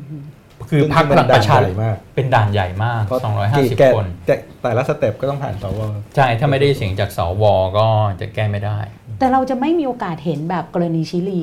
ชิลีเนี่ยเอ่อในเดือนต้นปีเนี่ยเขาจะได้ลงประชามติเพื่อแก้ไขรัฐธรรมนูญ สมัยปีโนเช่อืมซึ่งใช้มา 30-40 ปีเนี่ยนะคะก็เป็นรัฐธรรมนูญเผด็จการเข้มข้นเนี่ยแต่ว่าก็คือวิธีแก้ในรัฐธรรมนูญฉบับนั้นเนี่ยคือแทบแก้ไม่ได้เลยไอ้ฉบับนั้น ฉะนั้นเนี่ยไอ้ช่วงที่ประชาชนม็อบก่อม็อบกันอย่างเข้มข้นเนี่ยในที่สุดเนี่ยมันนำไปสู่ว่ารัฐบาลเนี่ยต้องตัดสินใจให้ประชาชนลงประชามติ ก็คือ 1 คุณจะแก้ไขตามรัฐธรรมนูญไหมหรือคุณจะเลือกตั้งสสรมาเพื่อมาแก้ ก็คือเหมือนแก้สอบมาตรา2 5 6 ใช่ไหมคะอย่างนั้นเนี่ยครับเรามีโอกาสจะเห็นไหมคะมันก็ต้องและอะไรเกิดแบบที่ชิลีก่อนซึ่งเราโกรธไม่พอก็ทราบว่าชิลีก็คือที่มาแก้รัฐธรรมนูญได้ก็คือว่ามีการเคลื่อนไหวของประชาชนขนาดใหญ่อืมที่เราเห็นออกมาเป็นแสนอืมหลายแสนคนที่ที่เราเห็น แต่นั้นจุดกระตุ้นแรกไม่ใช่เรื่องการเมืองด้วยนะ มันเป็นปัญหาเรื่องเศรษฐกิจความใช่เหลื่อมล้เรื่องหรือเรื่องค่าของชีพค่ารถใช่รถไฟใต้ดินำค่ารถไฟใต้ดินการที่รัฐเลิกอุดหนุนบางค่าใช้จ่ายอะไรอย่างเงี้ย แต่ว่าหรือเพราะเราเหลื่อมล้ำไม่พอ เรายังเหลื่อมล้ำไม่ต้องเหลื่อมล้ำมากกมาว่ากนี้หรือหรือเสียงเสียงยังไม่ได้ยินดังพอ คือเสียงบางคนดังกว่าคนอื่นหรือเปล่าอืม อืมอืมซึ่งมันก็เลยกลายเป็น representation ในในทางการเมืองมันอาจจะยังไม่ได้ยินหรือเปล่า อืมหือแต่ค่ะแต่ผมว่าโลกก็ อาจจะให้ตัวอย่างคือหมายถึงว่าว่าจริงๆแล้วเราไม่ได้พิเศษมากนะคือผมว่าว่าอย่างดูสหรัฐนะฮะค่ะคือเราบอกว่าปัญหาความเหลื่อมล้ำก็เป็นปัญหาใหญ่มากของสหรัฐ แต่ว่าไอ้ความเหลื่อมล้ำเนี่ยมันสวิงไปได้ทั้งสองทางอือฮึคือคือกลายเป็นว่าความเหลื่อมล้ำเนี่ยมันมีคนกลุ่มหนึ่งที่ตอบสนองกับความเหลื่อมล้ำบอกว่าเฮ้ยเขาต้องการอำนาจนิยมอืมเขาต้องการชาตินิยม เขาต้องการผู้นำที่แข็งแกร่ง เขาต้องการหาแพะอืม ว่าชาติไหนเป็นแพะหรืออะไรก็ตามเนี่ยมันไปในทิศทางนั้นอืมขณะที่สวิงไปอีกข้างหนึ่งก็เป็นโอ้ progressive ไปเลย ต้องการจะเปลี่ยนระบบภาษี ต้องการจะเก็บภาษีคนรวยต้องการอะไรเอ่อมันไม่ได้สวิงไปข้างเดียวอืมผมว่ามันมี effect swing ไปได้ทั้งสองข้าง แล้วผมว่าการเมืองไทยก็เหมือนกันก็คือแน่นอนนะผมว่าปัญหาพื้นฐานเนี่ยก็คือ ซึ่งตอนนี้ผมว่าทุกคนเห็นอยู่แล้วอะคือความเหลื่อมล้ำคือเอ่อปัญหาเศรษฐกิจอะไรก็ตามเนี่ย แต่ว่าขณะเดียวกันก็มีคนกลุ่มหนึ่งที่เขาบอกว่าโอ้โหเขาเห็นว่ามันกลัวว่ามันจะผันผวนด้วยจะเกิดขึ้นเขาต้องการยังไงก็ต้องการให้มันเอ่ออยู่แบบนี้กับอีกกลุ่มหนึ่งก็กลายเป็นโอ้โห progressive มากใช่ไหมฮะแล้วมันก็เกิดกระแสความไม่ไว้วางใจระหว่างสองกลุ่มอีกใช่ไหมผมว่าอันเนี้ยก็ก็เป็นเทรนด์ที่คล้ายกันระหว่างโลกกับไทยนะอืมฉะนั้นอาจคือคำตอบของความเหลื่อมล้ำ ไปคนละด้านไปคนละด้าน แต่ว่ามันก็จะมีเราก็จะเริ่มเห็นบางประเทศก็จะแบบไปด้านหนึ่งใช่อีกประเทศใช่ไปด้านหนึ่ง อันนี้อาจจะต้องช่วยกันวิจัยนะคะ ว่าอะไรคือจุดทริคที่ประเทศหนึ่งสังคมหนึ่งไปด้านหนึ่ง อีกสังคมใดไปอีกด้านหนึ่ง แต่ว่ามาดูลองคุยเรื่องเกี่ยวกับเศรษฐกิจบ้างครับเพราะว่าเศรษฐกิจเนี่ยปีนี้ก็ปลายปีที่ผ่านมาไม่มีใครประเมินเลยว่าเศรษฐกิจปีนี้จะดีมีแต่ เผาจนเกลียมอะไรอย่างเงี้ยไม่ใช่แค่เผาจริงเผาหลอกนะคือมันเผาเผามานานแล้ว แต่ว่าครับปีนี้จะแบบสุดสุดสุดของสุดสุดไม่ว่าจะเป็นสินค้าเกษตรเรื่องภัยแล้งเนาะแล้วก็ยังมีเรื่องค่าเงิน มามีเรื่องค่าใช้จ่ายต่างๆเนี่ยที่มาแล้วก็ค่าน้ำมันที่ตอนนี้เริ่มมีคนคิดมากขึ้นว่า อย่างที่บอกถ้ามันขึ้น 10%อยู่ๆปุ๊บปรับแบบนี้อะไรจะเกิดขึ้นบ้างเป็นยังไงคะเศรษฐกิจไทยผมว่าเอ่อถ้าเราดูตัวเลขซึ่งเอ่อแต่ละคนเอ่อทำ ประมาณการสำหรับปีนี้นะครับ ส่วนใหญ่จะมองว่าปีนี้น่าจะดีกว่าปีที่แล้วเล็กน้อยนะครับปีที่แล้วปี 2019เนี่ยผมว่าน่าจะจบปีสัก 2.4 2.5 อะไรเงี้ยครับปีนี้ถ้าดูในตลาดเนี่ย forecast เนี่ยอยู่ตั้งแต่ 2.5 ถึง 2.8 แต่ก็ต้องอาจจะ qualify ไว้ว่าเป็น 2.5 ถึง 2.8 ที่มีดาวไซด์ค่อนข้างเยอะนะครับแล้วก็อาจจะบอกว่าคำว่าเผาจริงเผาหลอกเนี่ยผมว่าวันนี้ทุกคนอาจจะมองว่าขยายตัวแหละ แต่ว่าขยายตัวได้ช้า แล้วก็ที่สำคัญคือ อีกเป็นอีกปีหนึ่งที่ขยายตัวได้ช้ากว่า ใช้คำว่าศักยภาพอืมคือเศรษฐกิจไทยน่าจะโตได้ดีกว่านี้ ประมาณ 3 กว่าอ่าวันนี้ทุกคนก็ใช้คำว่าประมาณอาจจะ 3 3 ต้นๆนะครับ ถ้าเกิดใครออ t ติมิสติกหน่อยก็ 3 ครึ่งอะไรเงี้ยแต่แต่ก็ต้องยอมรับว่าไอ้2.5 ถึง 2.8 เนี่ย ซึ่งดีกว่าปีที่แล้วก็ยังต่ำกว่าศักยภาพอยู่ดีอืมแล้วก็เทียบกับปีที่แล้วเนี่ยผมว่าปีที่แล้วมันมีหลายปัจจัยที่ทำให้การเจริญเติบโตเนี่ยต้องใช้คำว่าปักหัวใช่ไหมครับเพราะ 2018 เนี่ยเราโต 4.1% ใช่ไหมครับต้นปี 2018 เนี่ยเฉพาะต้นปีเนี่ยโต 4.8 คือเราลงจาก 5 มาเหลือ 4 มาเหลือ 2 กว่าอืมอย่างรวดเร็วภายใน 1 ปีอืมใช่ไหมครับซึ่งถ้าย้อนกลับไปเนี่ยผมว่ามันก็จะมีช็อคใหญ่ๆ อยู่อยู่สักสองสองอันใหญ่ๆ อันที่หนึ่งก็คือเศรษฐกิจโลกนะครับเรื่องจาก trade war เรื่องจากอะไรปี 2018 เนี่ย export ไทยยังโตอยู่เลยนะครับ 2019 เปลี่ยนจากโตมาเป็นติดลบภายใน 1 ปี ซึ่งเทอร์นา u n d ตรงเนี้ยเร็วมากนะครับซึ่งก็จะบอกว่ามาจากทั้งเศรษฐกิจแผ่ว สงครามทางการค้าค่าเงินบาทแข็งนะครับแล้วมันลากลงไปแล้วเราเห็น chain reaction ต่อเนื่องนะครับ ตั้งแต่พอส่งออกไม่ค่อยได้นะครับยอดการผลิตลดลง บริษัทลดกำลังการผลิตปิดหรือปลดคนงานนะครับ ซึ่งมันก็ลามต่อไปถึง domestic demand การบริโภค แล้วก็ลามต่อไปถึงการการลงทุนในประเทศ งั้นไอ้ chain reaction เนี่ยมันเกิดขึ้นค่อนข้างเร็วในปี 2019 นะครับอ่า ข้ามไปปี 2000 ข้ามมาปี 2020 เนี่ย ผมว่าทุกคนที่ประมาณการเศรษฐกิจเนี่ย assumption อันหนึ่งก็คือขออย่างน้อย export อย่าลบได้ไหมอืมคือถ้า export ติดลบอีกนะครับ เรามีสิทธิ์เห็นเศรษฐกิจไทยลงไปได้อีกนะครับ แต่วันนี้ทุกคนต้อง assume คล้ายๆกัน คือขอให้ export เนี่ยมัน stabilize หรือว่ามันนิ่งนิดนึง อาจจะขอโตเล็ก ๆ ก็ยังดีนะครับ ไม่งั้น chain reaction อันนี้มันจะตามต่อไปเรื่อยๆนะครับ แล้วเราจะเริ่มเห็น ปัญหาความเหลื่อมล้ำจะทวีความรุนแรงหนักกว่าเดิมอีก เพราะตอนนี้เราเริ่มเห็นแล้วว่าคนในภาคอุตสาหกรรมเนี่ยนะครับเงินในกระเป๋าเขาในยกระทบจริงๆ ทั้ง OT ทั้งรายรายได้คนถูกปลดเอ่ออมมากขึ้นเรื่อยๆนะครับประเด็นที่ 2 ที่อาจจะเป็นปัจจัยเสี่ยงในปี 2020 อีกอันหนึ่งด้วยนะครับ ก็อย่างที่เมื่อกี้เอ่อที่กาว่าคือฟาร์มอินคัมหรือรายได้ภาคเกษตรเนี่ยก็ถูกกระทบมาหลายปีนะครับราคาสินค้าเกษตรเนี่ยไม่ไม่ดีมาประมาณสัก 5-6 ปีแล้วนะครับระดับของราคาสินค้าเกษตร เทียบกับเมื่อ5-6ปีที่แล้ววันนี้ต่ำกว่าตอนนั้นอีกเกือบจะทุกสินค้าเกือบทุกชนิด ซึ่งมันเป็นทั้งราคาโลกซึ่งแย่อยู่แล้วอืมแล้วบาทยังแข็งอีกนะครับคือกระทแต่บต้สนองทุนชั้นมันสูงขึ้นแล้วต้นทุนสูงขึ้นงั้นกำไรยิ่งหายไปใหญ่อืมนะครับว่าปีนี้ยังเจอภัยแล้งอีก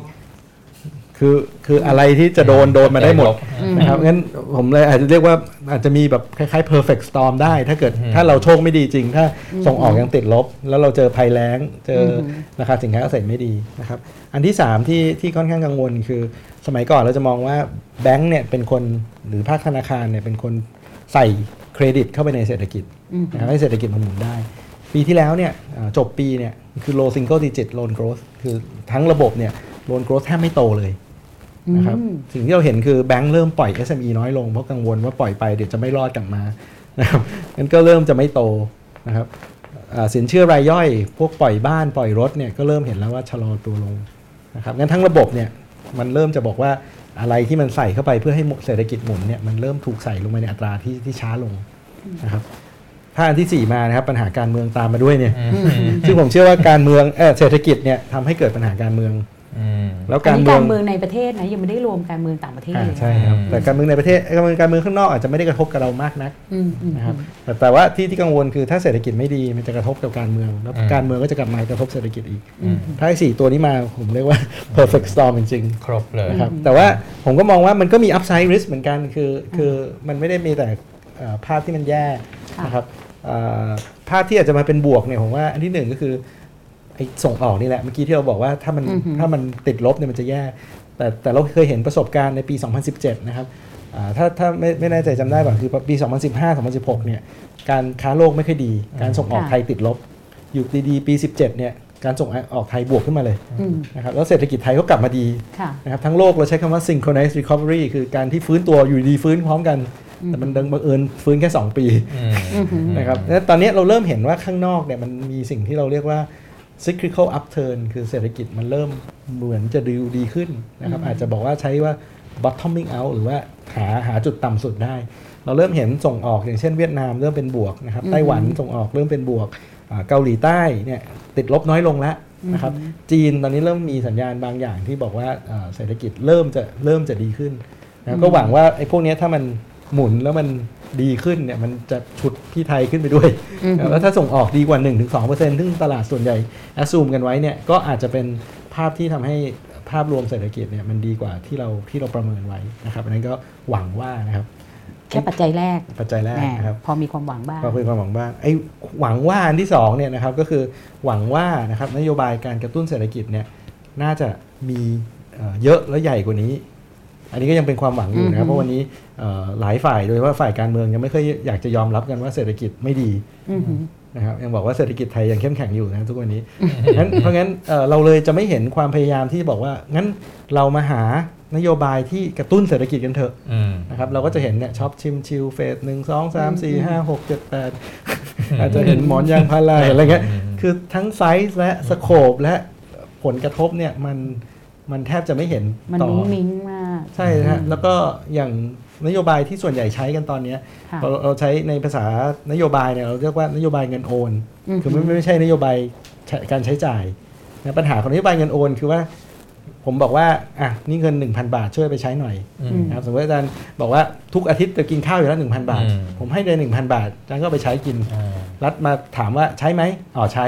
แต่ถามว่าอันนี้คือกระตุ้นเศรษฐกิจหรือเปล่าไม่เลย เพราะยังไงก็จะไปใช้อยู่แล้วอืมแต่ไอ้พันหนึ่งที่ปกติใช้ก็เอาเก็บใส่กระเป๋าอืมอือหืองั้นทีเนี้ก็ยคือเราเท่าเดิมใช่มันอาจจะใส่รัฐเสียตังค์จริงได้ฟรีจากอืมรัฐแต่ว่าไปไม่ได้เกิดไม่ได้เกิดการกระตุ้นการกระตุ้นเพิ่มเติมเศรษฐกิจซึ่งอันเนี้ยอืมผมคิดว่ามันควรจะมีการศึกษาจริง ๆ จังอืมๆว่าเราใช้มาหลายเฟสแล้วเนี่ยอืมมันมีผลจริงหรือเปล่า คือไม่ใช่ใช้ใช้ว่าเกิดการใช้จ่ายเท่าไหร่เพราะให้ไปยังไงก็ใช้อืมแต่แต่คำถามที่ที่ที่ที่ยากกว่าคือมันทำให้เกิดการกระตุ้นเท่าไหร่อืม หรือว่าอย่างเช่นภาพที่บอกว่าให้ตังค์ไปพันบาทคนไปเอ่อเข้าไปซื้อน้ำยาล้างจานมาถุงใหญ่ ๆกลับบ้านอ่าอืมอ่าแต่ละคนไม่สามารถขนาดนั้นเหรออืมบีบสองครั้งในการล้างจานทุกครั้งได้ครับมันก็เป็นการยืมดีมานในอนาคตอะไรพวกเนี้ยอืมผมว่าเราอาจจะต้องมองเห็นสเกลในการกระตุ้นเศรษฐกิจภาพใหญ่ๆเพราะในประวัติศาสตร์เมืองไทยเนี่ยผมว่าเราเห็นสองสารอบใช่ไหมครับ เราเห็นอืมอ่าโครงการมิยาซาว่าสมัยหลังปีค่ะ97 เราเห็นอืมเห็นไทยเข้มแข็งใช่หลังปี 2008 ซึ่ง อันนั้นคือทางการเมืองเนี่ยรู้ว่ามีความต้องการในการกระตุ้นเศรษฐกิจเลยไปหามาว่าใช้อะไร แต่วันนี้มันเหมือนกับ political consensus เนี่ยยังไม่ถึงจุดนั้นนะครับอืมซึ่งก็อันนั้นก็อาจจะหวังว่านะครับ แต่ว่าพวกนี้ปัญหามันคือว่าพอจะใช้นโยบายการคลังเนี่ยปัญหามันคือมันใช้เวลากว่าจะคลอดออกมาได้ใช่ไหมเช่น ถ้าเราคิดวันนี้ผมว่าอย่างน้อย 3-6 เดือนกว่าจะขึ้นคำอัพว่ารายชื่อโครงการที่จะใช้คืออะไร ถึงได้ชื่อโครงการไปแล้วกว่าจะใช้ได้จังได้จริง ๆ ก็จะต้องมีเวลาอีก3-6เดือนอีกอืมงั้นมันใช้เวลาเพราะฉะนั้นถ้าไม่เริ่มคิดตั้งแต่ตอนเนี้ยผมเกรงว่าถ้าเรารอให้เห็นเศรษฐกิจมันถ้าสมมุติว่าสิ่งที่เราหวังว่ามันจะดีมันกลับไม่ดีมันกลับแย่ลงเนี่ยนะครับ อยากเห็นว่ามันมีการเตรียมพร้อมนะครับว่าที่ที่จะมาใช้เนี่ยคืออะไรค่ะนะครับงั้นซึ่งอย่าเพิ่งอย่าเพิ่งอันที่สามนะคะ ขอถามรายละเอียดตรงนี้หน่อย ด้วยศักยภาพของผู้กำหนดนโยบายและเทคโนแครกที่อยู่รอบๆเนี่ย พอจะมีขีดความสามารถในการคืออยากจะเลือกใช้คำมาก ขีดความสามารถในการคิดในการกระตุ้นเศรษฐกิจใหญ่ ๆ ได้ไหมณขณะนี้อะค่ะ คือถ้าดูแท็กเรคคอร์ดแบบ 3-4 ปีที่ผ่านมาเนี่ย ผมว่าไม่เห็น แต่ว่าผมเชื่อในระบบราชการในแง่ว่าเอ่อสุดท้ายแล้วเนี่ย ถ้า objective มันชัด แล้วทุกคน ไม่ต้องไปนั่งคิดถึงว่านี่คือเกมการเมืองไม่ต้องถึงอะไรเนี่ยเห็น objective มันชัดเจนตรงกัน เช่น ให้แต่ละคนไปไล่มาซิว่ามีโครงการอะไรที่สร้างงานกระตุ้นเศรษฐกิจ สร้างโครงสร้างพื้นฐานที่ท้องถิ่นต้องการอืมคือไม่ใช่โยนไปแล้วอยู่ดีปีหน้าถามว่าเงินไปใช้หายไปทำอะไรแล้วไม่อยู่ควบคุมเรื่องของการคอร์รัปชันได้ดีไม่รั่วไหลอะไรพวกเนี้ยคือเอามาแล้วก็เอามานั่งเอาอนุมัติกันอย่างเงี้ยหรือหรืออาจจะมีวิธีง่ายกว่านั้น เช่น เลือกตั้งท้องถิ่นอืมอาจจะเป็นการกระตุ้นเศรษฐกิจก็ได้ใช่ไหมหรือปลดล็อกไอ้เงินที่อยู่ตรงเงินท้องถิ่นเงินท้องถิ่นหลายซึ่งมันผมว่าเงินตรงนั้นก็มหาศาลพอสมควรอืมแล้วก็ยังได้ของที่ท้องถิ่นต้องการอีกอืมแล้วก็เป็นการใช้จ่ายลงไปเลย แต่ว่าอันนี้ก็ในทางการเมืองก็อาจจะติดอีกเพราะอาจจะไม่ได้ต้องการให้ท้องถิ่นแข็งแกร่งกว่ารัฐบาลกลางผมว่าปัญหาอาจจะไม่ใช่ความศักยภาพหรือความสามารถผมว่ามันเป็นประเด็นการเมืองมากกว่าไม่รู้จะจะอาจจะอืม ใช่เพราะว่าก็รัฐบาลไม่ไว้ใจท้องเอถิ่นอเนี่ยคือว่าคือนี่ไม่งั้นก็ปัญหาต้องใหญ่ปลดล็อกไปตั้งนานแล้วอืมอันนี้ที่ไม่ปลดล็อกก็คือไม่ไม่ไว้ใจอืมเพราะที่ผ่านมาพอไม่มีเลือกตั้งอำนาจมันกลับไปที่รัฐบาลกลางรัฐบาลกลาง ราชการราชการมหาดไทย ทุกคนก็แฮปปี้กับภูมิภาคสภาวะอืมแบบนี้ภูมิภาคอืมฮึตอนนี้มันเขาไม่อยากปล่อยคือคือผมสงสัยว่าในเม็ดสามเงินสี่มันขนาดไหนอะคะไม่เป็นผมว่าแสนล้านใช่เป็นแสนล้านเลยเหรอ ทั้งประเทศนั่นคือเขาสามารถที่จะดำเนินโครงการต่างๆ ได้จะเบิกใช่ไหมคะจ่ายจัดซื้อจัดจ้างอืมแต่ว่าตอนนี้ต้องรออนุมัติจากเอ่อผู้ว่าแบบนี้หรือเปล่าคะก็อำนาจใช่กลับมาที่มหาดไทยผมว่ามันจะมีประเด็นเรื่องการตรวจสอบใช่ไหมฮะที่อืมไม่กล้าใช้ใช่ตังใช่ค์อะไรเงี้ยซึ่งถ้าถ้าปลดล็อกตรงเนี้ยได้ คือผมกำลังสงสัยว่ารัฐบาลกลางอันหนึงที่ไม่รู้ว่าจะจะใช้อะไรดีในช่วงหลายปีที่ผ่านมา เพราะไม่รู้จะกระตุ้นอะไรเนี่ยนะครับเป็นเพราะว่าไม่รู้จริงๆว่าท้องถิ่นต้องการอะไร คืออาจจะเป็นไปได้ว่า รัฐบาลกลางกับรัฐบาลท้องถิ่นวันเนี้ยไม่รู้ trust ซึ่งกันและกันหรือเปล่านะครับแต่ว่าถ้าเราย้อนกลับไปดูถามว่าเอ้เราเรามีรูมที่จะใช้ได้จริงไหม ถ้าไปดูเนี่ยหนี่สาธารณะต่อ GDP เราวันเนี้ยมัน 40 42ต้นๆเองแล้วถ้าไปดูเนี่ยก็จะเกิดข้อสงสัยนะครับว่าหนี่ต่อ GDP เราเนี่ยคงที่มา 4-5ปีแล้วอืมทั้งทั้งๆที่ในการทำงบประมาณทุกปีนะครับ เราขัดดุล 2.6%ของ GDP ทุกปีเลยอืมฮึถ้าทำแมทไปเรื่อยๆ เราก็งงๆว่าเอ๊ะถ้าเกิดใช้จริงขัดดุลทุกปี 2.6%ทำไมหนี่มันไม่ขึ้นเยอะกว่าไม่นี้ขึ้นปัญหาคือเราเราไปดูจริง cash balance หรือเงินที่ใช้จริงๆเนี่ยเราขาดดุลประมาณครึ่งถึง 1%ของ GDP เท่านั้นเองแต่ว่าเราตั้งงบไว้ 100 บาทเนี่ยเราใช้แค่ 90 แล้วเอาอีก 10 ไปโปะของปีหน้าเราใช้ต่อก็เบิกไม่หมดอีกก็โปะอีกอืมฮึ ใช้จริงๆเนี่ยตั้งงบว่าจะขาดดุล 2.6เนี่ยใช้ขาดดุลจริงๆ แค่ครึ่งเปอร์เซ็นต์แล้วในครึ่งเปอร์เซ็นต์ที่ที่ขาดดุลเนี่ยหนึ่งเปอร์เซ็นต์เป็นดอกเบี้ยจ่ายนะคือดอกเบี้ยที่ จ่ายคืนหนี้อันเนี้ยนั่นแสดงว่าอืมไม่ไม่ใช่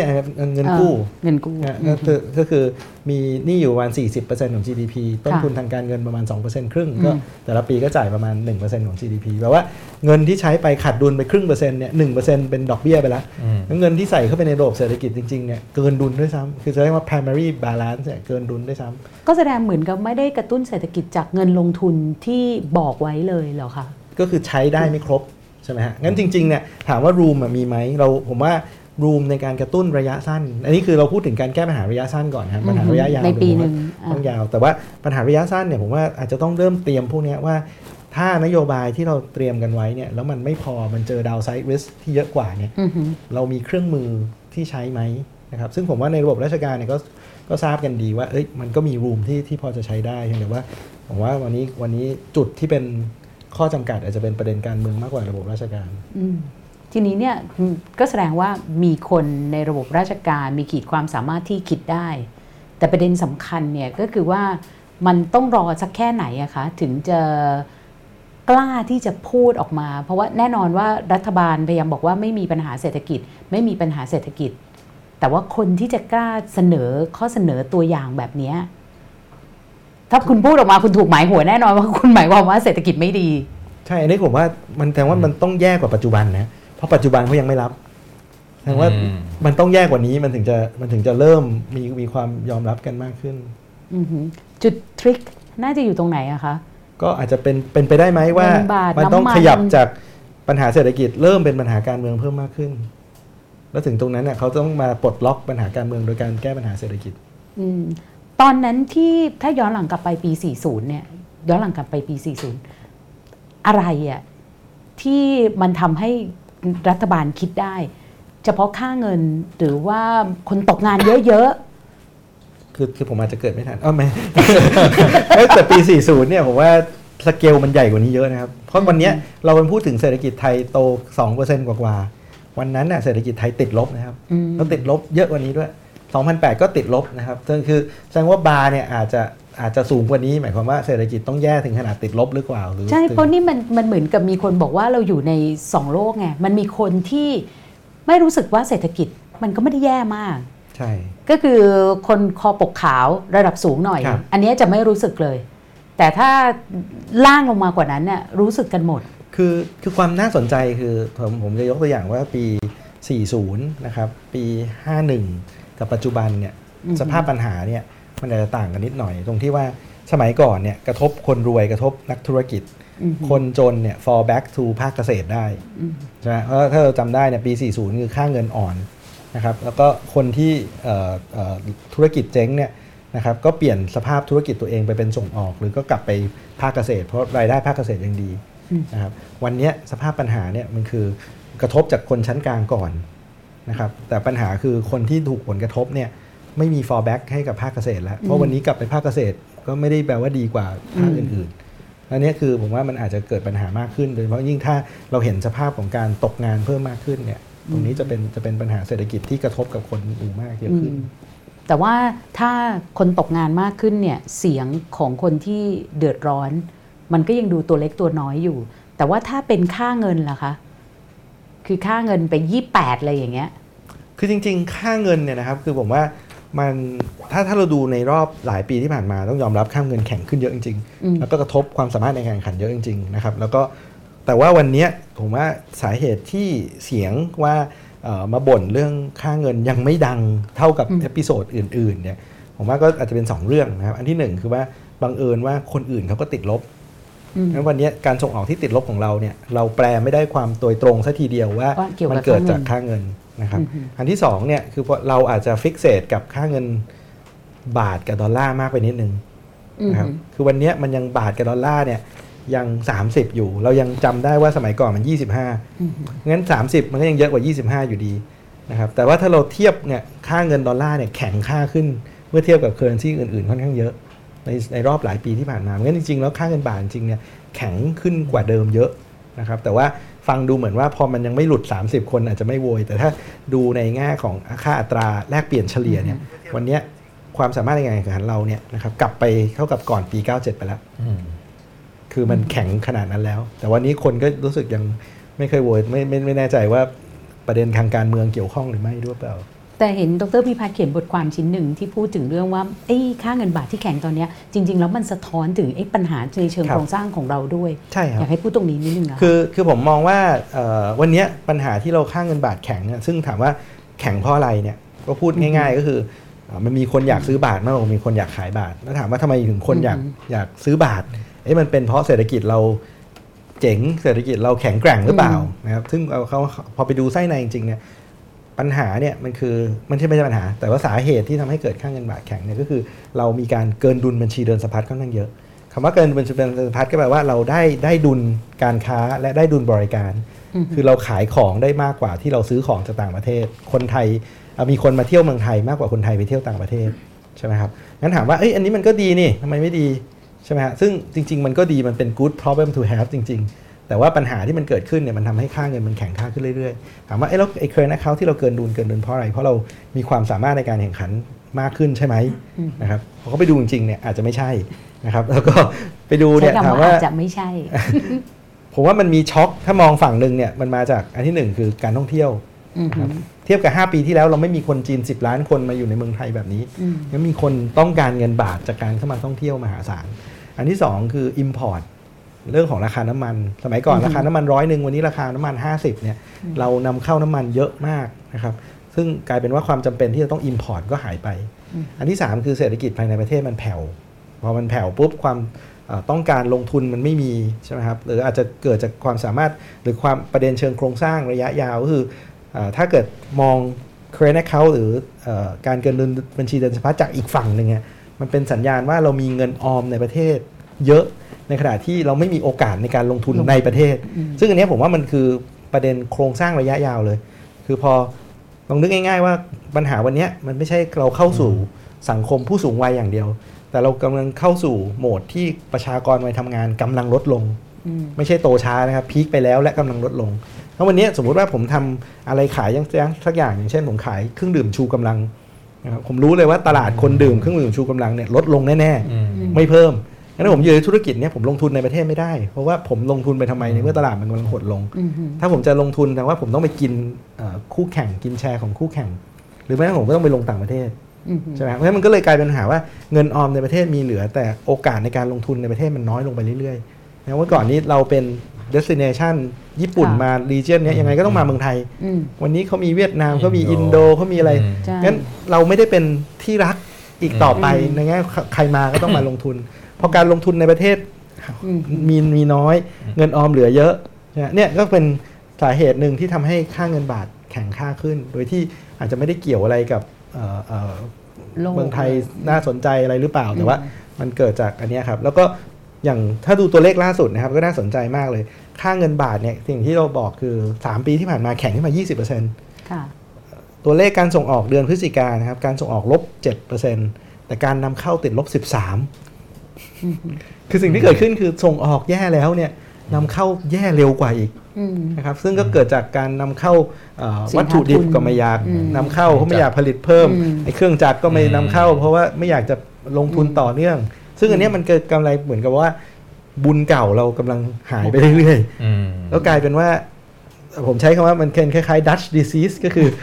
ข่าวดีที่เรานึกว่ามันน่าจะเป็นประโยชน์กับเราเนี่ยนะครับมันกลายมันส่งผลทำให้เอ่อ ความสามารถในการแข่งขันเราเราเดือดร้อนแล้ววันนี้ผลที่เกิดขึ้นก็คือฐานการผลิตภาคอุตสาหกรรมเนี่ยเรากำลังได้รับผลกระทบที่ที่ค่อนข้างเยอะ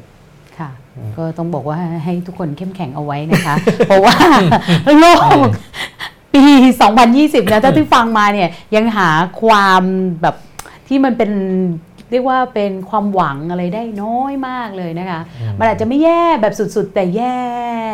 ยาว อย่างน้อยก็มีข่าวดีคือคลี่คลาย คลี่คลายคือเร็วความวุ่นวายอาจจะน้อยลงใช่ไหมในทางเศรษฐกิจผมว่าก็มีข่าวดีนะครับโดยโลกว่าอาจจะมีการฟื้นตัวเล็กๆนะครับ แล้วก็ที่อาจจะอื่นที่และอาจอื่จะนฉุดแล้วก็เราได้บ้างอาจจะอาจจะมาฉุดให้เราดีขึ้นได้บ้างอืมความหวังที่คนรุ่นใหม่อะไรแบบนี้นะคะ วันนี้คนชมไลฟ์เนี่ยเยอะมาก ฉะนั้นคำถามเนี่ยมีแต่คำถามแบบประมาณ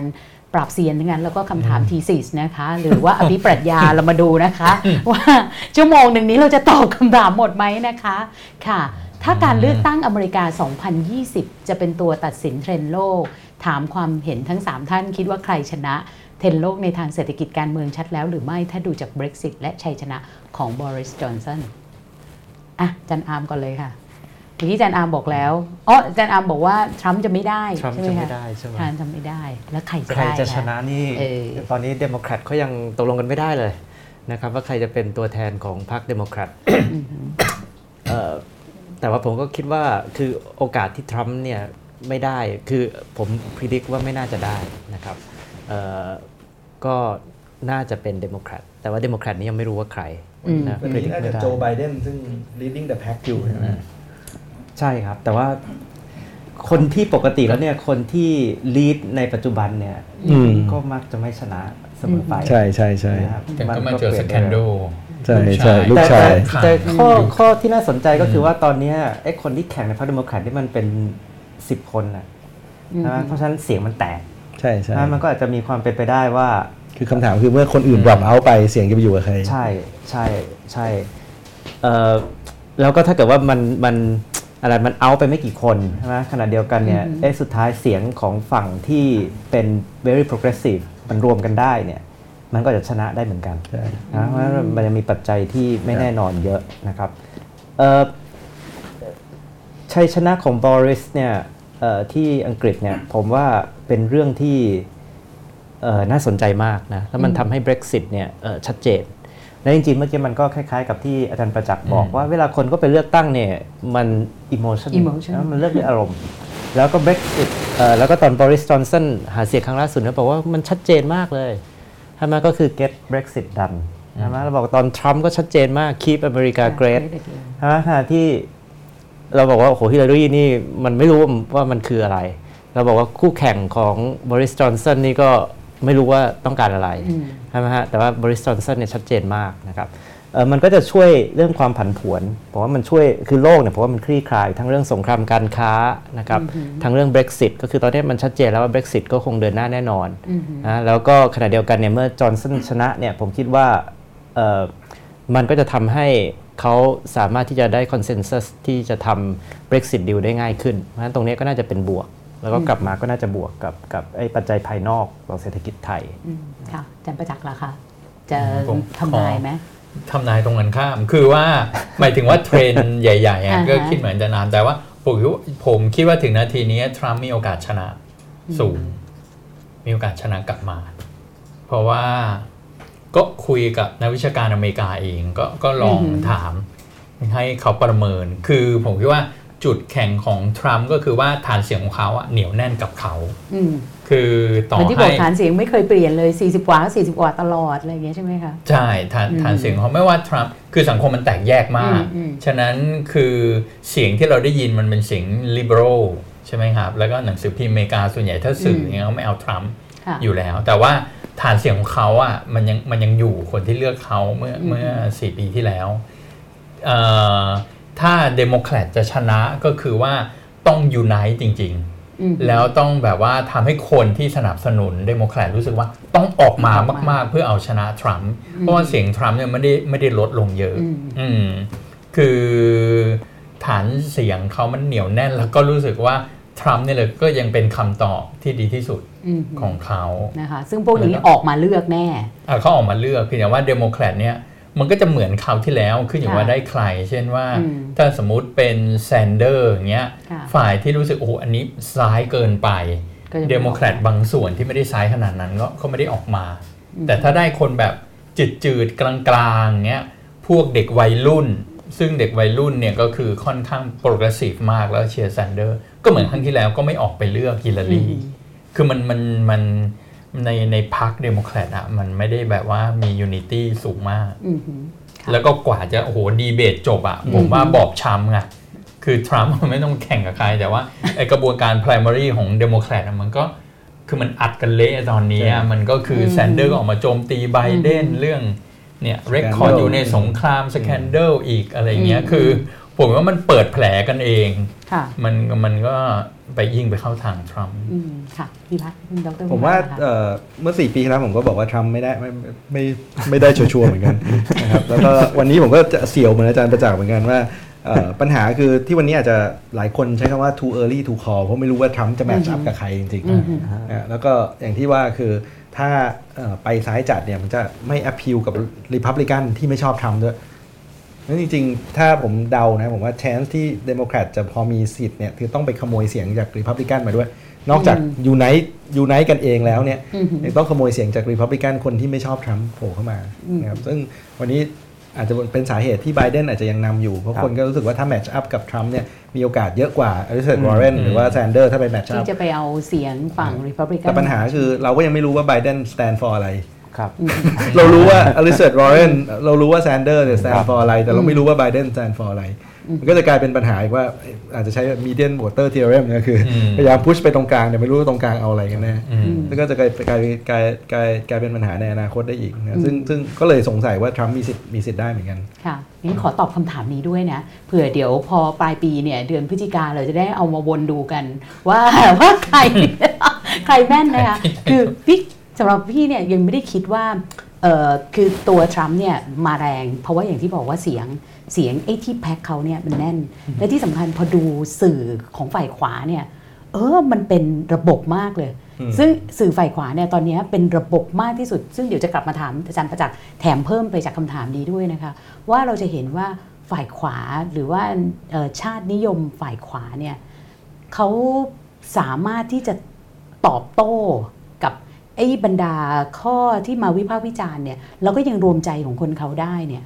อันเนี้ยมันก็มาแรงและที่สำคัญเนี่ยไอ้ Cambridge Analytica เนี่ยมันไม่ได้ตายหายไปอืมมันยังคงอยู่เพียงแต่ใช่เปลี่ยนฟอร์มเป็นรูปอื่น ๆ ซึ่งเขาก็มีการประเมินมีการวิเคราะห์ แล้วก็ได้ข้อมูลว่าพวกเนี้ยยังทำงานอย่างเข้มแข็งมากยิ่งขึ้น ซึ่งเมื่อการเลือกตั้งครั้งที่แล้วเนี่ยเขาสามารถที่จะใส่ข้อมูลที่ให้ร้ายฮิลลารีจนทำให้ คน Republic เออคนเดโมแครตแบบกลางๆ ไม่อยากออกไปเลือก แล้วก็จำนวนหนึ่งก็ถอยออกไป ซึ่งแบบเนี้ยพอถึงคราวเลือกตั้งเนี่ยโออกาสพวกนี้ก็จะกลับมาอีกอืมนะคะก็ฉะสัยนั้นสงสัยว่าทรัมป์จะได้เหมือนกันสงสัยว่าทรัมป์จะได้นะคะตอนหนึ่ทีนี้มาถามมาถามอาจารย์ประจักษ์ว่าอืมว่าว่าคำถามที่อยากถามต่อเนื่องอะค่ะครับว่าฝ่ายขวาเอ่อชาตินิยมขวาเนี่ยที่เขาอืมรวมตัวกันแบบโอ้รักมากเลย แล้วก็ไม่ไม่คลอนแคลนนะม คืออย่างกรณีของทรัมป์40 กว่าก็ 40 กว่าเปอร์เซ็นต์ตลอดเนี่ยหรือว่าอย่างในเมืองไทยเนี่ยเราก็จะเห็นว่าการที่ชื่นชอบทหารรักลุง อยากให้ลุงอยู่ไปนานๆ ลุงนี่หมายถึงพวกลุงอืมนะคะโดยไม่ได้สนใจด้วยว่ามันมีเรื่องความเหลื่อมล้ำอะไรกดขี่อะไรหรือเปล่าอืมทำไมมันถึงเป็นแบบนั้นมันเป็นทาริตี้อะไรอะตอนหลังกลายเป็นว่าศาสตร์ที่มาแรงคือพวก psychology นะครับกลับมาในในทางรัฐศาสตร์ เพราะว่า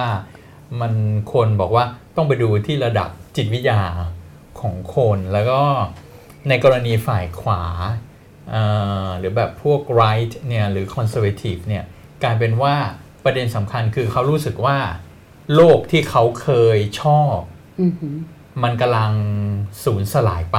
อืมมันกำลังเสื่อมถอยลง มันกำลังโดนคุกคาม มันมีภัยคุกคามบางอย่างที่มาสั่นคลอน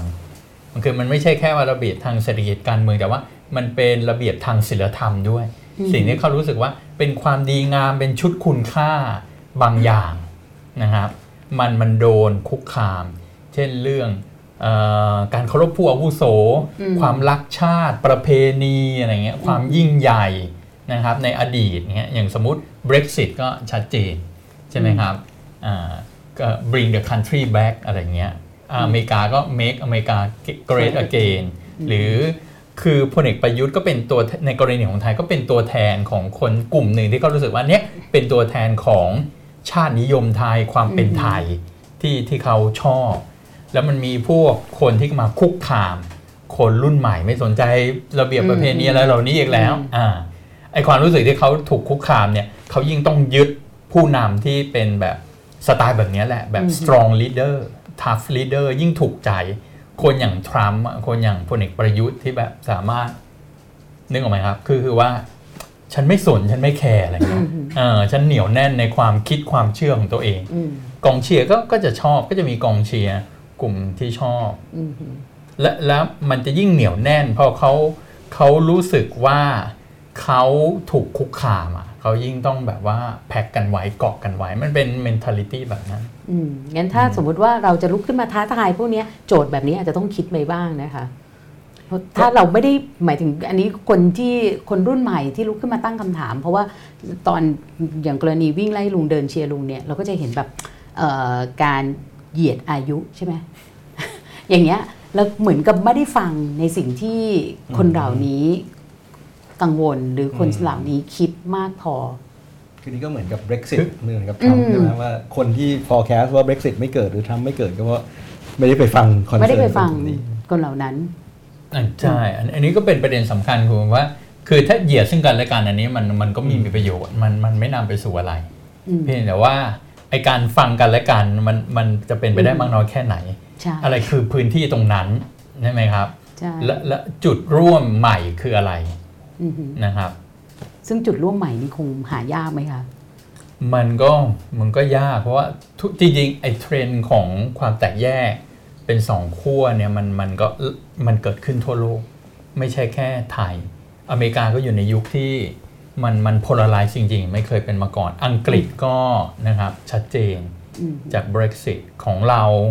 มันของเรามันอาจจะนำเทรนด์ชาวบ้าน เพราะว่ามันดำรงสืบเนื่องมาเป็นทศวรรษแล้วงั้นอย่างแต่นี้ในแต่ก็เชิยังงค่ะ ยังคลี่คลายไม่ได้ ในเชิงรัฐศาสตร์กำลังหาคำตอบอยู่ใช่ไหมคะหรือว่าเริ่มมีใช่จริงๆเป็นริ่มเป็นมีโจทย์ใหญ่ครับ เป็นโจทย์ใหญ่ทั่วโลกก็คือว่าอืมไป conference ตอนหลังๆ ไปเวิร์กช็อปก็มีแต่เรื่องนี้อืม polarize politics อืม polarization และแล้วมันก็มันมันกว้างขึ้นทุกทีค่ะแล้วมันก็สวิงไปไปสองทางเลยก็คือแบบว่ามันพอพอไอ polarize แบบนี้นะครับ ก็คือค่ะทางหนึ่งก็คือแบบไร้ระเบียบไปเลยใช่ไหมครับ อีกทางหนึ่งก็คือเป็นอำนาจนิยมจัดไปเลย เพื่อยุติภาวะที่มันแตกแยกเป็นสองขั้วอืมค่ะคำถามต่อไปนะคะ มีโอกาสแค่ไหนที่ความถดถอยทางเศรษฐกิจจะกระทบเสถียรภาพรัฐบาล เศรษฐกิจไทยตกต่ำถึงจุดนั้นหรือยังอะดรพิพัฒน์ก่อนไหมคะอ่าผมตอบฝั่งที่เป็นเศรษฐกิจเลยนะครับค่ะแล้วที่จะนำแตะด้วยไม่แต่ผมแต่ผมเชื่อจริงๆนะครับว่าเศรษฐกิจเนี่ยกระทบกระทบการเมือง แล้วก็มีสิทธิการเมืองกลับมากระทบเศรษฐกิจ แต่ว่าเอ่อถามว่าวันเนี้ยอันที่หนึ่งคือเศรษฐกิจไทยยังไม่ได้ถดถอยนะครับแค่โตช้า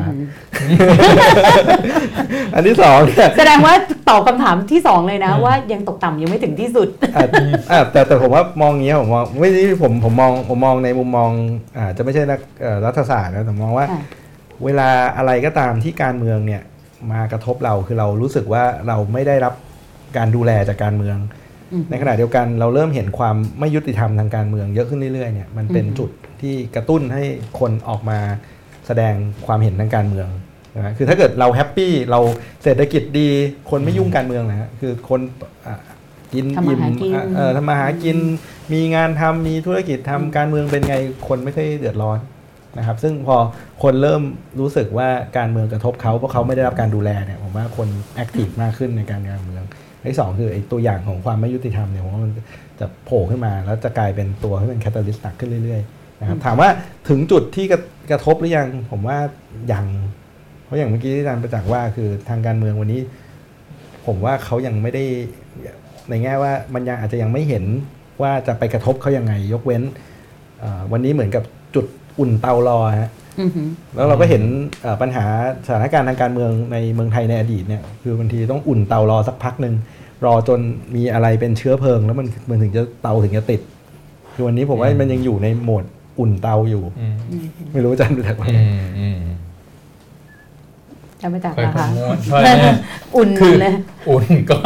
เริ่มร้อนขึ้นเรื่อยๆ คือผมว่ามันสมมติคือตอบง่าย ๆ คือเศรษฐกิจมันกระทบการเมืองอยู่แล้วใช่ไหมครับอืมทั่วโลกคือ รัฐบาลทั่วโลกเขาบอกว่าถ้าทำสองอย่างนี้ได้ อยู่ก็อยู่ได้ตลอดกาลหนึ่งทำให้คนกินอิ่มนอนหลับสองทำให้คนรู้สึกว่ามีเสรีภาพอือหือใช่ไหมอยากแสดงออกอยากคิดอยากพูดอยากทำอะไรก็ได้รู้สึกอะชีวิตไม่ถูกปิดกั้นสองอันนี้โอ้โหใครทำได้สองอันนี้ก็อยู่ไปตลอดอืมถ้าคุณทำอันนี้ไม่ได้ ใช่ไหมเสรีภาพหรือพื้นที่ทางการเมืองคุณคุณกลัวคุณปิด แต่ว่าคุณให้เป็นคนกินอิ่มนอนหลับได้ อันนี้คุณก็ยังอยู่ได้นี่คือจีนเพราะนี่คือจีนนี่คือสิงคโปร์ไงอือหือก็คือว่าปิดทางการเมือง แต่ว่าเศรษฐกิจก็คน happy กับ performance กับอะไรใช่ไหมครับเราอะคิดว่าเราอยากจะเป็นแบบจีนกับสิงคโปร์ผมคิดว่าโมเดลของผู้นำไทยนะอือหือความใฝ่ฝันก็คือทำยังไงทำแบบเนี้ยก็คือว่าสามารถปิดทางการเมืองได้ แล้วก็ ทำให้คนแฮปปี้กับการบริหารงานทางเศรษฐกิจของรัฐบาล คนก็ไม่ต้องมาเรียกร้องประชาธิปไตยไม่ต้องสนใจอืมเสรีภาพและกินอิ่มนอนหลับ ปัญหาคือพอตรงเนี้ยไม่อิ่มมันก็ไม่ค่อยได้ มันไม่อิ่มค่ะไม่นอนหลับแล้วทีนี้อืมคนก็รู้สึกมีปัญหาอีกทางการเมืองก็แบบถูกปิดกั้นมีความไม่ยุติธรรมมีสองมาตรฐาน มีการรังแกคนเห็นต่างอะไรเงี้ยผมคิดว่าตรงเนี้ยมันก็เริ่มละ ถ้าสองอันนี้มาบวกกันอะทั้งกินไม่อิ่มนอนไม่หลับ เสรีภาพก็เริ่มเอ่อได้รับผลกระทบ มันยากรัฐบาลไหนที่จะอยู่ได้แบบ มีเสถียรภาพอือหืออาจารย์อามติดตามจีนมาเยอะเนี่ย มีเทคนิคจะแนะนำไหมแนะนำรัฐบาลไหมคะผมว่าเอ่อแนะนำอย่างหนึ่งก็ได้ว่าว่าไม่ได้แนะนำแต่ว่าตั้งข้อสังเกตนะครับว่าเอ้ยจริง ๆ ไม่ต้องเศรษฐกิจไม่ดีหรอก คือถ้าเราดูประวัติศาสตร์เนี่ยเอ่อ 15 ปีที่ผ่านมาเนี่ยวิกฤตการเมืองไทยเกิดได้แม้กระทั่งเศรษฐกิจดีดีอืมใช่ไหมเอ่อเอ่อถ้าเกิดพูดเรื่องเมืองจีนผมก็บอกก็ได้ว่าจีนนี่เขามีภาษิตพูดไว้ตั้งแต่สมัยของคงจื้อคือมีลูกศิษย์ไปถามคงจื้อบอกว่าเอ๊ะเอ่อรัฐบาลสมัยนั้นนะเอ่อผู้ปกครองเนี่ยจะอยู่ได้เนี่ยต้องใช้อะไรใช่ไหมอะไรที่สำคัญใช่ไหมก็ลูลูกศิษย์ก็บอกว่าเอ่อเอ่อคงจื้อก็บอกว่ามี 3 อย่าง คือต้องมีกองทัพ ใช่ไหมต้องมีอาหารกินอืมอือหือแล้วก็ต้องมีประชาชนศรัทธาใช่ไหมแล้วก็ลูกศิษย์ก็บอกว่าเอ่อถ้าเกิดสามอย่างเนี้ยขาดไปอย่างหนึ่งเนี่ยเอ่อขาดอะไรไปได้ที่อืมไม่เป็นไรอืมเอ่อของจื้อก็บอกว่าขาดกองทัพได้อืมอ่าไม่รู้จริงไหมอ่าอันที่สองอันที่สองเอ่อลูกศิษย์ก็บอกว่าเอ่อของเอ่อของจื้อก็บอกเอ่อลูกศิษย์ก็บอกว่าอะแล้วถ้าเกิดตัดอีอีกกออย่างย่างหหนึ่นึ่งงอ่าลูกศิษย์ก็ตัดบอกว่าตัดข้าวปลาอือหือ ใช่ไหมอืมใช่ไหมยังไงก็ต้องมีคืศรัทธาศรัทธาเอ่อข้าวปลาเนี่ยไม่มีก็ได้ แต่ว่าอันที่อ่าสามเนี่ยก็คือว่ายังไงเนี่ยต้องต้องมีมีความศรัทธาเชื่อมั่นอืมเพราะฉะนั้นเนี่ยผมว่าที่อาจารย์พิพัฒน์บอกเนี่ยก็คืออะไรความรู้สึกว่าเอ้ยมันไม่ยุติธรรม ความรู้สึกว่ามันมีอะไรเอ่อพวกหนึ่งที่ถูกกลันแกล้งตลอดเลยพวกนี้มันเป็นจุดที่ตัดเอ่อทำให้มันเกิดความขัดแย้งได้นะครับอืมแล้วก็อีกอันหนึ่งก็คือเอ้การเมืองไทยเนี่ยอะไรมันก็มีเรื่อง การต่อสู้ของชนชั้นนำของอะไรด้วย ซึ่งตรงเนี้ยก็เป็นจุดที่อาจจะทริกเกอร์ให้เกิดความขัดแย้งได้เหมือนกันอืมเอ่อเพราะฉะนั้นเนี่ยผมว่าเศรษฐกิจนี่แน่นอนนะมันเป็นปัจจัยอืมหนึ่งนะแต่ถึงเศรษฐกิจดีอืมหรือถึงเศรษฐกิจไม่ได้แย่มากนะครับมันมีตัวอื่นที่พร้อมทริกเกอร์ให้เกิดความขัดแย้งได้เช่นเดียวกันผมว่าสุดท้ายเนี่ยมันสำคัญเนี่ยก็คืออยู่ที่ความรู้สึกของคนว่าว่าความเชื่อมั่นความศรัทธากับรัฐบาลนะครับอืมอืมค่ะคำถามต่อไปนะคะ นี่นี่เรายังเพิ่งเริ่มต้นของคำถามเองนะคะคงจืดถามดรในแวดวงนักธุรกิจและนักลงทุน พวกเขาประเมินศักยภาพรัฐบาลอย่างไรท่าทีต่อรัฐบาลเป็นอย่างไร ยังมีคนสนับสนุนอยู่ไหมจริงๆก็ถ้าดูตามข่าวก็ต้องยอมรับว่าก็นักธุรกิจก็ยัง support อยู่นะครับอือหืออ่าไม่ว่าจะเพราะว่าศักยภาพหรือเพราะอะไรแต่ว่าก็ก็ก็ต้องบอกว่าเอ่อ นักวงวงนักธุรกิจเนี่ยผมว่าวงที่โดยเฉพาะวงที่อยู่ใกล้รัฐบาลเนี่ยก็ก็ก็ก็คงสนับสนุนสนับสนุนเต็มตัวครับแต่ว่าไม่ไม่ได้เป็นเพราะว่าชอบความนิ่งของการเมืองใช่ไหมบางส่วนก็ก็เชื่ออย่างนั้นจริงๆนะครับอ๋อแล้วบางส่วนก็มองว่าเอ่อโดยเฉพาะตั้งแต่จริงๆจริงๆบอกว่ารัฐบาลนี้ก็ไม่ใช่เป็นรัฐบาลใหม่นะก็เป็นรัฐบาลต่อเนื่องมาตั้งแต่ข้างหลังก็มีหลายฝ่ายที่มองว่าเออโอกาสนี้แหละแต่ถ้ามองในแง่แบบเอ่อเป็นมองไอเอ่อเอ่อในอุดมคติก็มองว่า โอกาสที่จะเข้าไปทำอะไรก็ต้องสมัยรัฐบาลอย่างนี้แหละใช่ไหมครับงั้นก็มีนักธุรกิจกลุ่มหนึ่งซึ่งทั้งหวังดีประสงค์ร้ายหรือว่าหวังหรืออะไรก็แล้วแต่เนี่ยก็ก็เข้าไปแล้วก็เอ่อหลายหลายๆคนก็มีความตั้งใจจริง ๆ ในการที่จะเข้าไปเอ่อเอ่อพยายามที่จะแก้ปัญหาเพราะมองว่าเอ่อรัฐบาลที่มาจากเอ่อเอ่อระบอบพิเศษนี่แหละเป็นโอกาสที่จะทำอะไรให้มันเกิดขึ้นได้งั้นก็มีมีกลุ่มหนึ่งแต่ก็ต้องยอมรับว่าวันเนี้ยเราได้ยินเสียงบ่นมากขึ้นเรื่อยๆ โดยเฉพาะ อาจจะเป็นธีมที่เราคุยกันก็คือธุรกิจที่อาจจะไม่ได้มี access ถึงรัฐบาลโดยตรงเอ่อธุรกิจขนาดกลางขนาดเล็ก ธุรกิจเอ่อที่รายย่อยลงมาเนี่ยเอ่อวันนี้ก็ตั้งคำถามมากขึ้นเรื่อย ๆ ว่าเอ่อทำไมเศรษฐกิจถึงเป็นอย่างนี้ ซึ่งซึ่งก็คำตอบก็คือเพราะอาจจะเป็นเพราะว่าคุณไม่มี access ไปถึงข้างบนหรือเปล่า แต่ว่า แต่ว่าวันนี้มันก็มันก็เป็นปัญหาจริงๆนะอย่างที่เมื่อกี้ที่พี่กาว่านิกเคอีเอาไปลงใช่ไหมครับใช่อันนั้นผมว่ามันก็อ่ามันก็สะท้อนตระกูลดังมันก็สะท้อนให้เห็นจริง ๆ ว่าเอ่อเอ่อ มันก็มีแม้กระทั่งในแง่ของนักนักธุรกิจก็ไม่ได้มองเป็นภาพเดียวกัน แล้วก็มีความแตกต่างกันพอสมควรค่ะคำถามต่อไปนะคะ ถ้าอัตราการเติบโตทางเศรษฐกิจ 3%ถูกประเมินว่าต่ำแล้วศักยภาพที่แท้จริงของไทยคือเท่าไหร่คะ คือเออมองศักยภาพเนี่ยครับผมว่ามันมองได้หลายวิธีใช่ไหมครับเอ่ออันหนึ่งก็คือเรามองมองย้อนหลังนะครับ ถ้าเราจำได้เนี่ยก่อนปีเอ่อ97 ก่อนปี 40 เนี่ยเราเคยโต 7% 10%นะครับหลังปี 97 เราเหลือโต 5%นะครับหลังปี 2008 เนี่ยเราเฉลี่ยประมาณ 3.2%นะครับแล้วก็ถ้าเกิดมองไปข้างหน้าเนี่ยนะครับหลายคนก็มองว่าเอ่อเนื่องจากเอ่อเอ่อศักยภาพของเราเนี่ยนะครับเราอย่างที่บอกคือ working age population เรากำลังลดลง ถ้าเกิดเรามองว่านี่คือเครื่องจักรก็เป็นเครื่องจักรที่ input ใส่ลงไปเนี่ยน้อยลงไปเรื่อยๆ งั้นไม่มีทางโอกาสที่เราจะโตได้ดีเร็วๆ แรงๆเนี่ยมีค่อนข้างน้อยนะครับงั้นส่วนใหญ่คนก็จะมองว่าศักยภาพวันนี้เราน่าจะอยู่แถวๆ3% 3%ครึ่งบางคนก็บอกว่า3%ครึ่งถึง4%นต์นะครับงั้นวันนี้พอมันโตเหลือ2%ครึ่งก็คนส่วนใหญ่ก็จะมองว่าเฮ้ยมันต่ำกว่า3นี่แสดงว่าจริงๆแล้วมันโตได้ดีกว่านี้ค่ะคำถามต่อไปค่ะ ในด้านการต่างประเทศอาจารย์อาร์มประเมินฝีมือรัฐบาลอย่างไรคะ อาจารย์คะ ถ้าผมว่าหลักการก็ก็คงเป็นหลักการที่รัฐบาลเขายึดถือครับ ก็คือเขาพยายาม balanceอือฮึใช่ไหมระหว่างเอ่อสองขั้วอำนาจนะครับ แต่ว่าไอ้สิ่งที่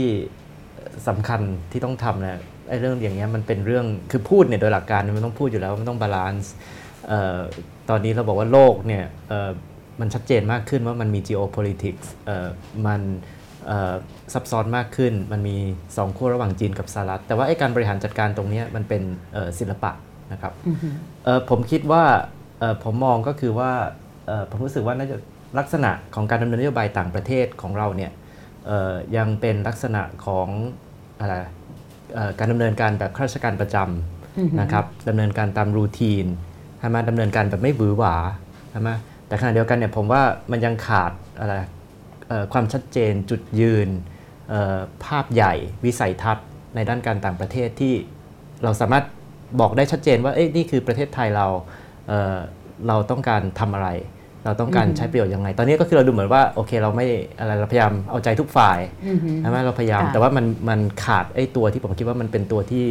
แสดงไอ้ความชัดเจนของนโยบายต่างประเทศของเรานะครับอือฮึคือยกตัวอย่าง อย่างเช่นมาเลเซียอย่างเงี้ยนะครับอืมผมก็ว่าเขาก็เอ่อค่อนข้างที่จะมีศิลปะในการดำเนินนโยบายต่างประเทศอือฮึใช่ไหมฮะสิงคโปร์เนี่ยเอ่อเขาผมคิดว่าเขาค่อนข้างมีความชัดเจนในเรื่องในเรื่องวิสัยทัศน์ว่าเอ๊ะมี initiative อ่ามีอินิเชทีฟอืมแล้วก็มีเวลาที่เกิดสงครามการค้าค่ะเขาก็ออกมาบอกว่าเอ๊ะเขาคิดว่าไอ้ตรงนี้ไม่เป็นประโยชน์กับเราผมว่าเราอาจจะระมัดระวังเอ่อ มากเกินไปนิดนึงหรือเปล่า ซึ่งมันทำให้บางทีเนี่ยบทบาท ซึ่งแต่เดิมจริงๆเราเคยเป็นอืมมีบทบาทที่โดดเด่นมากในใช่อาเซียนใช่ไหมเราเป็นคนที่เริ่มต้นเอ่อเกี่ยวกับอาเซียนนะฮะเอ่อแต่ว่าผมคิดว่าอันเนี้ยเอ่อเป็นสิ่งที่ยังขาดอยู่นะครับค่ะถ้ามีการปรับเปลี่ยนตัวรัฐมนตรีนะคะอาจารย์คิดว่าเอ่อบุคลิกแบบไหนหรือว่าศักยภาพขนาดแบบไหนความสามารถแบบไหนที่อาจารย์อยากเห็น เราไม่ได้บอกนะคะ ว่าจะมีการเปลี่ยนตัวรัฐมนตรี แต่ผมว่าก็อย่างที่อย่างที่เรียนนะครับว่าผมอยากจะเอ่อคือผมคิดว่าจริงๆจะเปลี่ยนหรือไม่เปลี่ยนเนี่ยก็คือ articulate ไอ้อืมตัวจุดยืน vision เอ่อของประเทศนะครับแล้วก็บางทีเนี่ยเอ่อไม่ต้องอะไรลดความระมัดระวัง หรือว่าความรู้สึกว่าอะไรแล้วก็เฉยๆ นิ่งๆนะครับเอ่อลงไปบ้างนะครับ ในเชิงรัฐศาสตร์แล้วค่ะเพลินเพิ่งเพิ่งกลับมาจากสิงคโปร์อือฮึไปงานประชุม ก็คือทีมเนี่ยครับเป็นทีมใหญ่ว่าชาติเล็กๆทั้งหลายประเทศในอาเซียนน่ะจะรับมือยังไงกับความขัดแย้งทั้งอือฮึสงครามการค้าและแย่งชิงอำนาจระหว่างสหรัฐกับอือฮึจีนในภูมิภาค คือทั้งสหรัฐและจีนน่ะต้องการให้ประเทศในอาเซียนน่ะเลือกข้างอืมใช่ไหมครับประเทศในอาเซียนแน่นอนเป็นประเทศเล็กทุกคนพยายามจะหลีกเลี่ยง ทีนี้อย่างที่อาจารย์อามอือฮึว่าประเทศที่ฉลาดและทำได้ดีคือมาเลเซียกับสิงคโปร์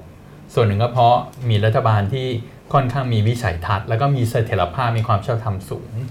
ที่เอียงไปเลยสองขั้วคือกัมพูชานี่ไปทางหนุไปนทางจีจีนนนะเวียดนามด้วยกระแสชาตินิยมไปทางต่อต้านจีนอืมนะครับ ส่วนประเทศที่เหลือ ซึ่งเขาไม่ได้ระบุในที่ประชุมเขาบอกเป็นประเทศที่ lost คือหมายถึงว่า ไม่ไม่มีเขาพูดตรง strategy ไปไม่มีตรงยุทธศาสตมาร์ที่ชัดเจนเมื่อกี้พูดถึงไทยยังไงครับยังก็ก็ประเทศที่ร้อนเนี่ยค่ะแต่เขาไม่ได้เอ่ยชื่อ อาจารย์ช่วยก็คือว่าไม่มี strategy อะไม่มีอืมมองไม่เห็นยุทธศาสตร์ที่ชัดเจนว่าอยู่จะฉกฉวยประโยชน์ยังไงวางตัวยังไง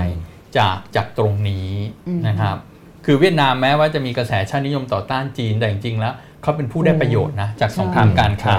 ใช่ไหมครับไอ้ฐานการผลิตทั้งหลายจริงก็ถือว่าฉลาดอะในทางการเมืองเล่นแบบหนึ่งแต่ทางเศรษฐกิจใช่เศรษฐเขากิจเขาก็เล่ก็นแบบได้หนึ่งทีนี้ไทยอย่างที่อาจารย์อามว่า คือทุกคนในที่ประชุมเนี่ยเขาบอกว่าน่าเสียดาย เพราะเราเคยเป็นผู้นำอะในอาเซียนที่ริเริ่มหลาย ๆ อย่าง แล้วก็ไอการรวมตัวในภูมิภาคการเสริมสร้างความเข้มแข็งเนี่ยแต่ก่อนไทยนี่แหละเป็นหัวหอกอือฮึและผลักดัน แต่ว่ามันชัดเจนว่าคือปฏิเสธไม่ได้ ที่ทุกคนเห็นว่าตั้งแต่หลังการรับประหาร 5 ปีที่ผ่านมาเนี่ยเขาบอกว่าไทยแลนด์เนี่ยคือ looking inward แล้วก็ preoccupy กับปัญหาของตัวเองมากอืมก็คือพูดง่ายๆมันแบบมองเข้ามาแต่ข้างในอะแล้วแล้วก็เอ่อเนี่ยไม่ไม่ได้ไม่ไม่ได้สามารถมีวิสัยทัศน์หรือแสดงจุดยืนที่ชัดเจนในเวที การเมืองระหว่างประเทศหรือในภูมิภาคได้อีกต่อไปนะคะค่ะคำถามต่อไปโอ้โห ตอนนี้สิบคำถามขอแบบกระชับ โอเค จะพยายามแล้วเดี๋ยวพี่การมีอีกคำถามพิเศษด้วยนะ ถ้าให้อาจารย์ประจักษ์ตั้งโจทย์วิจัยการเมืองไทยตอนนี้อาจารย์จะถามอะไรคะโอ้โหอืมคือผมว่าโจทย์น่าสนใจคือคนที่สนับสนุนเอ่อพลเอกประยุทธ์ ในแง่จะประชากรฐานประชากรอือฮึคือใครอืมอ่านะค่ะ นะคะเดี๋ยวมีนักเป็นศึนักกษาศึกษาทำเดแน่โมกราฟีเป็นนักศึกษาปริญญาโทถามใช่ถามมาหาหัวกำลังข้อคิดวิจัยย่ออยู่ใช่คำถามต่อไปเลยค่ะ อาจารย์อาร์มกับดรพิพัฒน์ว่าแรงกดดันจากต่างประเทศภาคธุรกิจทั้งไทยและเทศที่ทำให้บรรยากาศความขัดแย้งในไทยคลี่คลายลงมีบ้างไหม มีไหมอะคือผมมองว่าวันนี้บรรยากาศมันไม่ได้โชว์ความขัดแย้งขึ้นมา ที่จะมีใครมากดดันเราให้คลี่คลายอะไรอืม คือเหมือนกับอย่างที่เมื่อกี้ว่าผมว่ามันความความขัดแย้งเนี่ยมันมันยัง simmer อยู่ข้างล่างอืมโดยที่มันไม่ได้มันไม่ได้ชัดมาก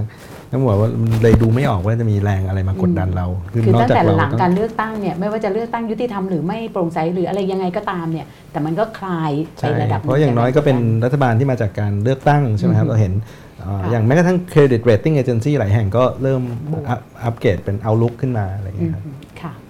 ต่อไปค่ะ ทั้ง 3 คนมองเห็นน้ำยาหรือศักยภาพของภาคประชาชน หรือตัวแปรอะไรที่จะทานกระแสผู้นำประเทศมหาอำนาจที่เอียงขวาบ้างไหมในปีนี้อืมอันนี้หมายถึงผู้นำไทยหรือผู้นำผู้นำโลปกระเทศมากกว่าอื่นประเทศผู้นำโลอื่กนค่ะค่ะ ถ้าอาจารย์จะตอบไทยด้วยก็ได้นะเขาพูดถึงมหาอำนาจเนี่ยอ่าอ๋ออืมคงหมายถึงทรัมป์คือในอเมริกาผมว่า movement ของประชาชนก็ยังเข้มแข็งอยู่อือหือ ใช่ไหมครับในค่ะในการเคลื่อนไหวอะไรอย่างเงี้ยออกถ้ามาเราดูประท้วงต่อต้านทรัมป์ในเรื่องต่างๆ ล่าสุดก็ที่ออกมาเดินขบวนประท้วงที่จะมีสงครามก่อนที่เขากลัวว่าจะมีสงครามเกิดใช่ขึ้นแล้วก็ทุกๆที่ทุกครั้งที่มีเอ่อประกาศประธานาธิบดีเขาเรียกประกาศใช่ไหมนั่นแหละก็จะมีการเอาไปฟ้องร้องคำสั่งท้าทายในศาลถึงแม้ว่าใน Executive ที่สุด order เอออืมถึงแม้ว่าในที่สุดศาลอาจจะชี้อะไรก็ตามนะ แต่อย่างน้อยมันยับยั้งไปได้พักหนึ่ง ถึงตอนนั้นเนี่ยทรัมป์อาจจะถอนนโยบายนี้ไปแล้วก็ได้นะคะค่ะ ทั้ง 3 เห็นการเมืองไทยในโลกจริงใน Facebook ใน Twitter แล้วคิดอย่างไร อุ้ยชอบประเด็นนี้ค่ะอืมผมชอบอ่า ผมชอบบางรูปนะฮะที่เขาบอกว่า Facebook กำลังโลกสวยกันอยู่อืม Twitter ลุกเป็นไฟอะไรอย่างเงี้ยแล้วก็อธิบายเหตุการณ์ อาจารย์ประจักษ์แอคทีฟมากใน Twitter เอา Twitter ก่อนละกัน คือ Twitter มันเป็นพื้นที่ที่ปลอดภัยที่สุดเนี่ยแล้วผมว่าข่าวไวที่สุด อืมหือและข่าวข่าวค่อนข้างลึกที่สุดอืมหืออืมคือคือหมายถึงว่า มันเป็นพื้นที่ที่คนใช้เสรีภาพได้ได้ค่อนข้างเต็มที่มากที่สุดตอนนี้อืมอืมแต่มันนำมาซึ่งความเปลี่ยนแปลงได้ไหมเอ๊ะสุดสองวันนี้มันก็เปลี่ยนแปลงได้อยู่เหมือนกันนะ มันก็ขยับอะไรดีถ้ามาขึ้นได้พอเออสุดท้ายมันก็ต้องเชื่อมกันใช่ไหมครับอ่าฮะออนไลน์กับออฟไลน์ ก็เหมือนตอนอาหรับสปริงที่มันเปลี่ยนเพราะว่าสองสองโลกนี้มันมาเชื่อมกันอืมแต่บางแต่จริงเรื่องมันก็ดังเฉพาะในทวิตเตอร์นะ ก็ยังเปลี่ยนได้ นึกไม่ออกยังไม่ต้องก็ถ้าพูดังค่ะมากพอแต่แต่เมื่อกี้เมื่อกี้มีคำถามซึ่งผมว่าเกี่ยวโยงกันนะก็คือค่ะที่น่าสนใจก็คือเขาถามว่าโจทย์วิจัยด้านรัฐศาสตร์ใช่ไหมแล้วเพราะว่าอ่าอันหนึ่งที่น่าสนใจก็คืออมโซเชียลมีเดียเนี่ยใช่ไหมกับผลกระทบต่อไอ้ความขัดแย้งไอ้ polarization อืมอะไรตรงเนี้ยอืมซึ่งผมว่าอันเนี้ยเป็นสิ่งที่เป็นโจทย์ที่พูดกันมากนะอาจารย์ในวงการใช่รัฐศาสตร์ นะครับเพราะว่าอะไรเพราะว่าสมัยก่อนเนี่ยเราคิดกันมาตลอดนะว่าอินเทอร์เน็ตโซเชียลมีเดียเนี่ยมันจะเป็นคุณกับประชาธิปไตยอืมอืมใช่ไหมเพราะว่ามันเป็นที่ของโลกเสรีในการแสดงความคิดเห็น มันเปิดพื้นที่ให้คนมากขึ้น แต่ปรากฏว่าเอ๊ะสิ่งที่เกิดขึ้นคือหนึ่งเราบอกบอกว่าเอ๊ะมันมีเมื่อกี้ที่คุณกนิกาบอกว่าเอ๊ะมันมีการปั่นหัวใช่คนในโลกเอ่ออือหือไซเบอร์ได้จนบางทียังมีอิทธิพล กับการเลือกตั้งแบบด้วยกรณีซ้ำของ Cambridge Analytica อ่าในหรือแบบสหรัฐแบบนั้นใช่ไหมครับอ่าอาจจะไม่ใช่ชื่ออัอันที่สองก็คือเราบอกบอกว่าเอ๊ะมันทำให้แต่ละคนอยู่ในโซนอืมของคนที่เห็นด้วยกับ Echo เรา chamber Echo chamber ใช่ไหมก็คือเอ้เราเห็นแต่ไอ้ความคิดที่ค่ะเห็นด้วยกับเราแล้วรู้สึกว่าทุกคนคิดเหมือนกับเราหมดเลยอือหือใช่ไหมครับแล้วก็กลายเป็นว่าไอ้ความคิดมันก็ยิ่งแรงมากขึ้นนะครับอันที่ 3 ที่ผมเห็นเริ่มพูดกันมากในสหรัฐก็คืออะไรมันทำให้ civility คือไอ้ความรู้สึกเอ่อ พูดอย่างสุภาพชนเนี่ยมันน้อยลงนะโดยที่ตอนนี้ตัวอย่างโอ้อันนี้ที่ไม่ดี Twitter ก็คือจริงพระบดีสหรัฐเองเนี่ยเพราะว่าพี่กับทวีตแต่ละครั้งเนี่ยใช่ไหมพี่กับไม่เป็นผู้ดีเลยเออใช่ไหมแต่ว่าผมว่าเอ้ยอันเนี้ยมันมีผลกับ discourse กับการสนทนากับการรับฟังความเห็น ซึ่งจริงๆมันเป็นหัวใจจริงๆนะของประชาธิปไตยก็คือฟังความเห็นต่าง รับฟังความเห็นอือหือใช่ไหมครับเพราะฉะนั้นผมว่าอันเนี้ยคือสิ่งหนึ่งนะที่ที่เวลาดูเอ่อการเมืองในโลก Twitter ในโลก Facebook ค่ะนะแล้วผมคิดว่าอันเนี้ยมันจะยิ่งทำให้ไอ้การเมืองในโลกความเป็นจริงเนี่ยมันยิ่งขัดแย้งแตกแยกอือหือรุนแรงกันมากขึ้น ค่ะ น้องๆนนักศึกษาปริญญาโททั้งหลายจดไว้นะคะ การเมืองในโลกออนไลน์เพียงพอหรือไม่ที่จะกดดันระบอบอำนาจนิยม หรือต้องคนลงถนน เหมือนเมื่อกี้เราตอบไปอยู่ในคำถามนี้แล้ว มีใครจะเพิ่มไหมคะก็คือผมคิดว่าลำพังออนไลน์อย่างเดียวก็อืมไม่ไม่พออมถ้าเราดูจากความเปลี่ยนแปลงทั่วโลกอือหือต่อ ต่อให้เป็นยุคปัจจุบันค่ะก็ก็ตามนะครับอือฮึสุดท้ายมันต้องมาบวกกันอืมเพียงแต่ว่าผมนิดเดียวคือ เวลาคนพูดบอกลงถนนหรือลงถนนนะคนเอาลงถนนไปเท่ากับความรุนแรงอืมซึ่งซึ่งมันไม่ใช่การลงถนนก็ลงแบบสันติวิธีก็ได้ค่ะก็เคลื่อนไหวแบบอารยะมี civility อือฮึเปลี่ยนแปลงแบบสันติได้อืมนะครับค่ะจะยังอยู่จะอยู่ยังไงในสังคมที่คนเห็นต่างจากผู้มีอำนาจถูกคุกคามจากเจ้าหน้าที่รัฐ เมื่อประชาชนถูกเจ้าหน้าที่รัฐข่มขู่ เราจะหาความช่วยเหลือจากที่ไหนได้อีกนะคะ เช่นน้องๆที่ทำกิจกรรมวิ่งไล่ลุงถูกตำรวจคุกคามที่บ้านนะคะนี่ต้องอาจารย์อาร์มเลยครับในฐานะอาจารย์นิติศาสตร์อืเอมอต้องมาเป็นประอันจำอันนี้อันนี้นิติศาสตร์ international law อาจารย์ประจักษ์แล้วกัน คือมันก็ย้อนแย้งใช่ไหมครับ วงเล็บสุดท้ายที่บอกว่าอ่าถูกตำรวจจะไป เราจะไปแจ้งใครถูกจริงตำรคววรจจะไปแจ้งตำรวจใช่ไหมครับค่ะเวลาเราโดนถูกตำรวจโดนคุคุกกคาคามมอะไรก็ตาม ซึ่งก็เป็นผมคิดว่าปัญหาสำคัญคือเรื่องนิติรัฐอือหือเราพูดเรื่องประชาธิปไตยเยอะจริงๆ เรื่องนิติรัฐค่ะจริงปัญหาฮ่องกงเนี่ยเขาไม่ได้เรียกร้องแค่ประชาธิปไตยหรือจริงๆเรื่องที่สำคัญกว่าประชาธิปไตยคือ rule of law ใช่ที่เขากลัวไอ้อืมไอ้การเข้ามาของจีน ซึ่งผมคิดว่า rule of law หรือหลักกฎหมายหลักนิติรัฐเมื่อมันเสียไปแล้วอะอือหือมันกระทบวงกว้างค่ะรวมถึงเศรษฐกิจอะนักนักนักลงทุนนักธุรกิจต้องการสิ่งที่เรียกว่า rule of law อืมผมไม่แน่ใจว่ารัฐบาลเข้าใจประเด็นนี้หรือเปล่าอือหือว่าประเทศที่ต่อให้ยูมีประชาธิปไตยน้อยอะแต่อย่างน้อยอยู่ต้องมี rule of law อืมเออมีกฎหมายที่เป็นมาตรฐาน แล้วก็กฎหมายนะครับที่ที่ปฏิบัติต่อทุกคนอที่ย่างเป็นเท่าธรรมเทียมอืมอืมนะคะ แต่ว่าสำหรับน้องๆ หรือคนที่อยู่ใกล้เคียงก็ไปร้องศูนย์ทนายความเพื่อสิทธิพลเมืองเออศูนย์ทนายความเพื่อสิทธิเสรีมนุษยภาพชนอะนะคะ เพราะว่าตอนนี้เขากำลังรวบรวมอยู่น่าจะดำเนินการอะไรอยู่นะคะ อยากทราบความคิดเห็นของอาจารย์ทั้ง 3 การเรียกร้องให้การเมืองหลุดจากลักษณะแบบเดิม คนในสังคมมี movement ที่มาถูกทางหรือยัง หรือว่าต้องมีอะไรอีกที่จะส่งแรงกระเพื่อมต่อการเปลี่ยนแปลงมากกว่าเดิม ถามยากจังนะคะน้องๆอะ ก็คือผมคิดว่าถ้ามาทางสันติวิธีก็คือถูกทางแล้วอือหือนะครับคือการเมืองคือเรื่องของการส่งเสียงค่ะให้รัฐบาลได้ยิน รัฐบาลรีสปอนส์ต่อประชาชน การส่งเสียงนั้นอาจจะทำได้หลากหลายรูปแบบค่ะแล้วแต่ความสร้างสรรค์ครีเอทีฟของของประชาชนแต่หลัจริงงผมว่ากิจกรรมวิ่งและเดินเนี่ยเป็นกิจกรรมที่ดีนะเป็นกิจกรรมใหม่อะที่ create ทั้งคู่อะๆอือหือจริงๆแล้วเป็นเอาอีเวนต์แบบกีฬาอย่างเงี้ยมาใช้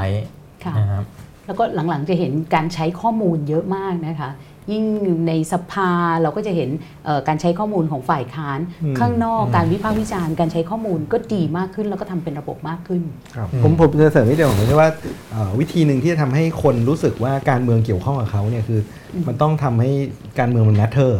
เช่นอืมถ้าการเมืองเนี่ยมันสามารถทำให้เปลี่ยนแปลงเชิงนโยบาย มีการถกเถียงกันเชิงนโยบายเพิ่มมากขึ้นนะ ครับแล้วเราทำให้คนรู้สึกว่าไอ้การที่เขาออกไปเลือกตั้งการที่เขาออกไปอ่าอ่า make decision อะไรเนี่ยมันกระทบต่อนโยบายที่มันเกิดขึ้นจริงๆ แล้วมันมีการอืมเถียงกันจริงๆ ว่าไอ้ก่อนที่จะเลือกเนี่ยถกกันจบหรือยังนะแล้วเขาก็ทำตามที่นโยบายเขาเถียงเงี้ยผมว่าอย่างเงี้ยมันทำให้การเมืองมันสร้างสรรค์ขึ้น แต่ว่านี่มันก็อาจจะไม่ใช่ไม่ใช่เบอร์เดนของคนโหวตฝั่งเดียวอือหือคือผมว่าต้องต้องสร้างพื้นที่ที่อะไรเรื่องที่เราเห็นร่วมกันใช่ไหมอืม แล้วก็ขณะเดียวกันเนี่ยก็เป็นเรื่องที่เนี่ยมันมีหลายเรื่องมากนะฮะอืจมริง ๆที่ผมคิดว่าทั้งสองฝั่งเนี่ยอืมสามารถเห็นร่วมกันได้ใช่ไหมคือถ้าเราเอาปัญหามันเป็นตัวตั้งเนี่ยนะผมว่าทุกคนเห็นร่วมกันว่ามันต้องต้องแก้ไขใช่ไหมขณะเดียวกันเนี่ยเอ่อผมว่ามันต้องมีการพยายามอะไรสร้างเรื่องราวว่าไอ้ประเทศเนี่ยมันจะไปยังไง มันจะเดินไปทางไหนใช่ไหมครับอือฮึเพราะว่าเอ้เราฟังเนี่ยอย่างฟังว่าปีหน้าเป็นยังไงอีก 10 ปีเป็นยังไงเนี่ยเราฟังว่ามันมีปัญหามีอุปสรรคมียังไง แต่ผมว่าเราต้อง articulate ไอ้ตัว solution เนี่ยมากมากกว่านี้อืมค่ะนะคะโอ้คำถามนี้จะถกสั้นได้เหรือนี่ การโยนความผิดเรื่องความเหลื่อมล้ำให้กับแพ้อย่าง neoliberalism หรือว่าลัทธิเสรีนิยมใหม่อย่างเดียว ถือว่าเป็นธรรมไหมครับ เพราะแฟกต์บางเรื่องภาครัฐเองก็มีส่วนในการสร้างไม่มากก็น้อย คือว่าถ้าตอบสั้นๆสั้นๆนั่นอันนี้ก็คือบอกว่ามันไม่เป็นธรรมอย่างที่เราคุยมาเราอาจจะอืมแบบจบเร็วนิดนึงแต่ผมว่าใช่มันแค่หนึ่งตัวอย่างว่าคือประเด็นคือฟรีเทรด ประเด็นคืออือฮึ neoliberalism สมัยใหม่นี่ซึ่งหลายอย่างเนี่ยมันอาจจะนำไปสู่ความเหลื่อมล้ำด้วย แต่มันไม่อาจจะไม่ใช่สาเหตุสาเหตุเดียวอืมมา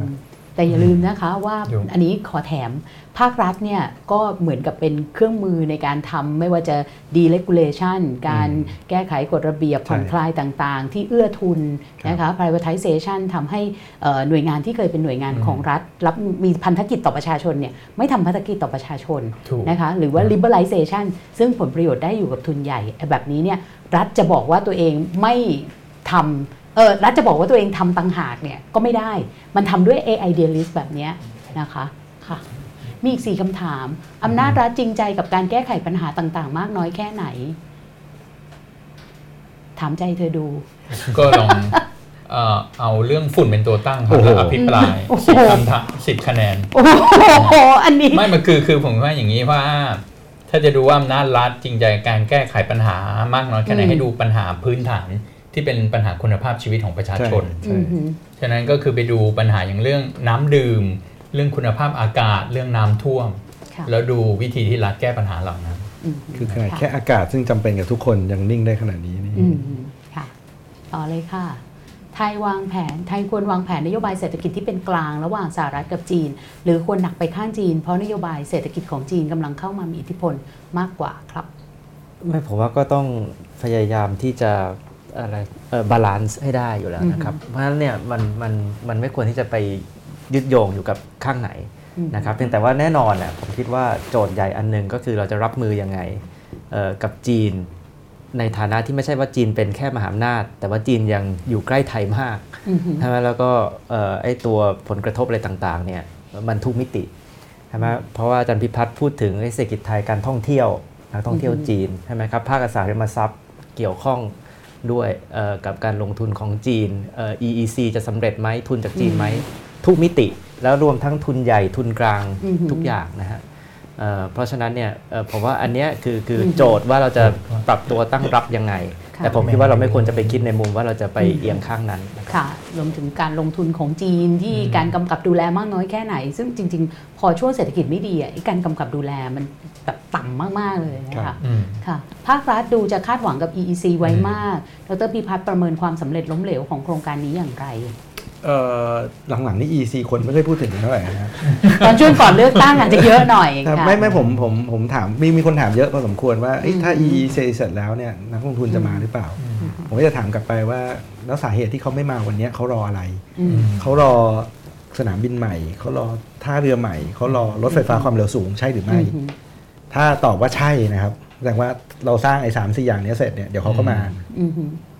แต่ถ้าคำตอบคือไม่ใช่ไม่เกี่ยวเลย เขาจะลงทุนเขาไม่เกี่ยวอันนี้ ผมก็จะถามกลับไปใหม่ว่าแล้วเขารออะไรวันนี้ อืมถามได้น่ากลัวมากนะคะลิเวอร์พูลน่าจะได้แชมป์ก่อนไทยเป็นประชาธิปไตย อาจารย์ประจักษ์จะใช้อะไรเป็นเบนช์มาร์กอันใหม่ครับอืมคือตอนนี้ต้องเอา Man แม U นยูแล้วครับต้องเอา Man U แมแมนนยูยูว่าจะมีโอกาสกลับมาเป็นแชมป์ได้หรือไม่ อย่างนั้นเหรอคะตกลงเราแห่เลยได้ไหมครับ กลับมายิ่งใหญ่ได้หรือไม่ โอ้ใช้คำว่ายิ่งใหญ่เลย เดี๋ยวแฟนแมนยูจะเกลียดผมอะหมดคำถามคำถามสุดท้ายของพี่เอากาแฟนแมนยูค่ะข้างนอกนี่แต่มันจะเป็นที่คนเชิถืญอเราไปที่ถือถุงมือทรานอสเนี่ยไม่ได้ถือเล่นๆ หรือมาวางไว้บนตักแบบให้อุ่นนะคะ แต่ว่าจริง ๆ แล้วเนี่ยสังคมไทยคุ้นเคยกับทานอสก็คือดีดแป๊บเดียวทุกปัญหาหายหมด ปีนี้เนี่ยอืมเราจะมีความเสี่ยงในการเจอ การแบบจัดการปัญหาอำนาจนิยมเอ่อจัดการ polarization ด้วยอำนาจนิยมไหมคะ คือจะมีรัฐประหารไหม คือทุกๆ ปีมันจะมีดัชนีนะ มันจะมีดัชนีรัฐประหารอืมอืมนะคะความซึ่งเสี่ยงสักสองสามปีปีที่ประเทศไทยมีรัฐประหารเนี่ย ในดัชนีนั้นเนี่ย คือปีก่อนหน้าไม่ได้เอาไทยเข้ามาพลหัวรวมด้วย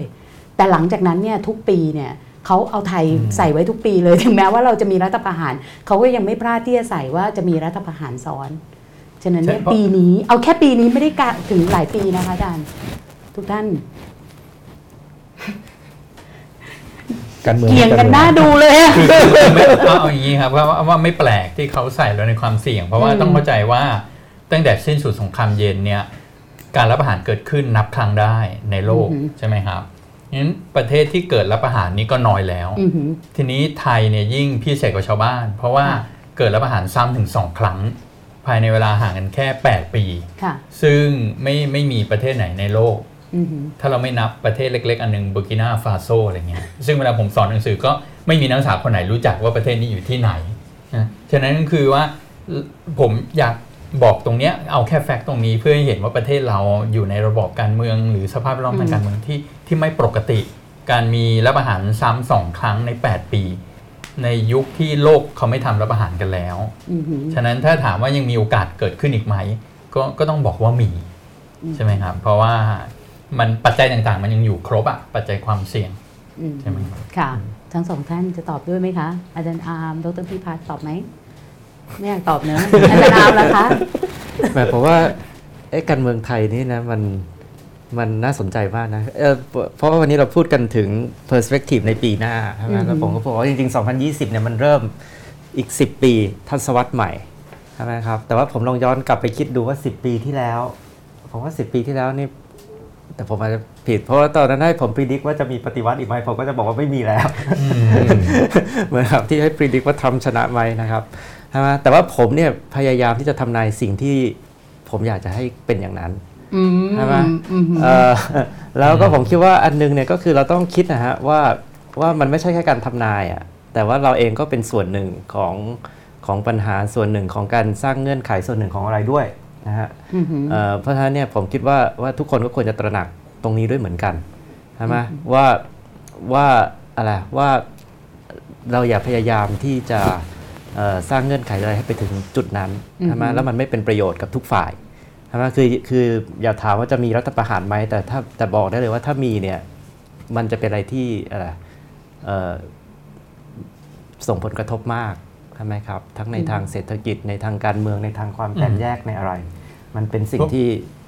มันไม่มีประโยชน์เลยค่ะถ้าถ้ามีผมผมผมเห็นด้วยกับอาจารย์นามคือหนึ่งเราต้องป้องกันให้เกิดขึ้นต้องสร้างให้เกิดคอนเซนแซสว่าอืมการรัฐประหารปี 257อะ ควรเป็นการรัฐประหารครั้งสุดท้ายจริง ๆ ในสังคมไทยที่ไม่เกิดอีกแล้วค่ะคือเพราะถ้าเกิดอีกครั้งในสภาวะตอนนี้ถ้าเรามีปัญหาทุกอย่างรุมเรา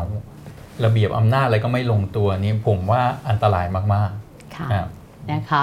101 round table นะคะสำหรับวันนี้เนี่ยก็เรียกว่าเข้มข้นนะคะ หลายคนอาจจะได้คำตอบในชีวิตไปนะคะสำหรับปีนี้จะเดินหน้าจะใช้ชีวิตยังไง แต่ขอให้ทุกท่านเข้มแข็งมาก ๆ นะคะ ก็วันนี้ขอบคุณทั้ง 3 ท่านนะคะ ดรพิพัฒน์เหลืองนฤมิตชัย Chief Economist แล้วก็ผู้ช่วยกรรมการผู้จัดการบริษัทหลักทรัพย์ภัทรจำกัดมหาชนนะคะ ผู้ช่วยศาสตราจารย์ ดรประจักษ์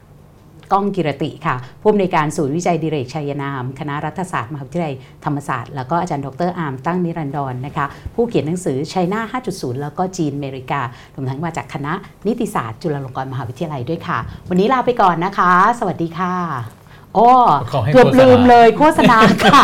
วันจันทร์หน้านะคะ เรามี policy forum ครั้งที่ 1 นะคะ 101 policy forum